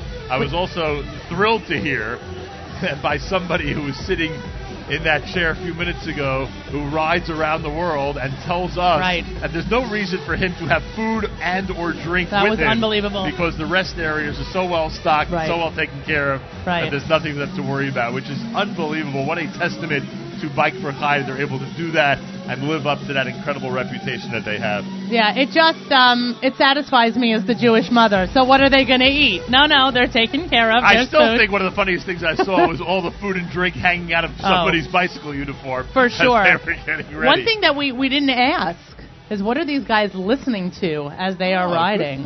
And they a lot of them I, I noticed they have the iPhones, they have patches on their arms. Well, I guess the answer is the NSN app. If they I imagine already. they're listening to JM and AM as they head up. So they are listening to the conclusion of hour one, which we did last night. And Wow, what time um, is it now? Oh it my is- gosh, yeah. yeah. Wow. It's unbelievable. Earlier than I suspected. It is unbelievable. Uh, just a few minutes to go here as we wrap up a Wednesday. A reminder that we have a uh, Kippalive, a Kippalive um, a performance in studio at JM in the AM that's going to be on Thursday morning tomorrow.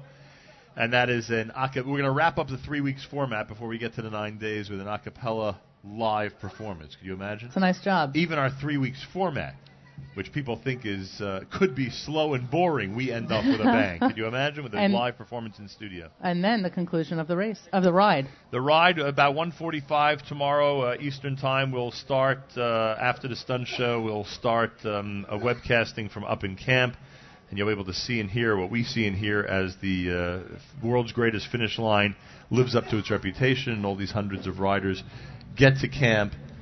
Talk about celebration. If we think this was a celebration, that's going to be a much, much bigger and even more meaningful celebration when the campers at Camp Simcha are there to greet all these riders. Right. That's It's, gonna be pretty um, cool. I can't wait. And by the way, we have we have uh, participants. We have women who were in the women's ride, the Tour de Simcha, who are here showing their support for the men who are who are riding today. Very nice. So Tour shout out to them. took place a month or two ago, right? Um, I think it was Month last ago. it was the last month, right? and uh, we congratulate them who uh, made sure to uh, to make an honor a commitment to Chai Lifeline. Something that our listeners can do very easily. You can go to the Bike for Chai website, and uh, you can see how the uh, world's greatest um, uh, charity ride um, uh, continues to raise money to help ch- uh, families and children in, in life-threatening situations, in difficult medical situations. Um, the stories we've heard this time and the stories we get to listen to and tell throughout the entire year reminds everybody just how important an organization this is, just how important Chai Lifeline is to our community and to every segment and to every segment of our community. I mean, Um, Okay, well. there you go. Thank you. And that's why we have ZK. That's why we have ZK Right. because he solved that in a moment. that was such a ZK moment. It certainly was. I wish we had that on video. Um, a shout out to the medical teams, the Hatzalah members, all the different people that are on the route, the volunteers at the rest areas, the hundreds of people that have volunteered to make this uh, ride what it is because we've spoken to a lot of the organizers and spoken to people who are on the front lines. But it is, as Yoel Margulies, as he steps in for a second, uh, can attest to, there is nothing. We have 30 seconds, Yoel. Help me thank all those volunteers that have made this Bike for Chai ride what it is. I could definitely tell you that between I could definitely tell you that we have 500 riders, we have 320 volunteers this year. Without that, this would not have happened at all. Unbelievable. Every single one of them. Thank you, y'all. Great seeing you. We did do the uh, Bike for Chai anthem earlier, so all the references to you were on the air. I can tell you that much. Achenu b'Yisrael and Achim Lachem, our brothers and sisters in Israel. We are with you. It's your favorite America's one and only Jewish Moments in the Morning radio program. Heard on listeners sponsored WFMU East Orange, WMFU Mount Hope, Rockland County at 91.9 on the FM dial, around the world on the web, jmnam.org. And I thank uh, our entire staff, ZK and Stan, and our engineering department, and of course, uh, Jamie Turkel and Yoni Pollock, Miriam L. Wallach, of course, and the entire team of Rummy Finkelstein. Uh, stay tuned for another great day on our stream at jmnam.org, and I thank everybody for listening in and joining us for this Bike for Chai celebration. Kudos to everybody who have become riders and supporters of this incredible effort on behalf of uh, Jewish people uh, and those in need around the world.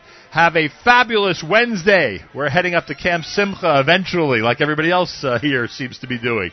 Till then, Nachum Segal reminding you, remember the past, live the present, and trust the future.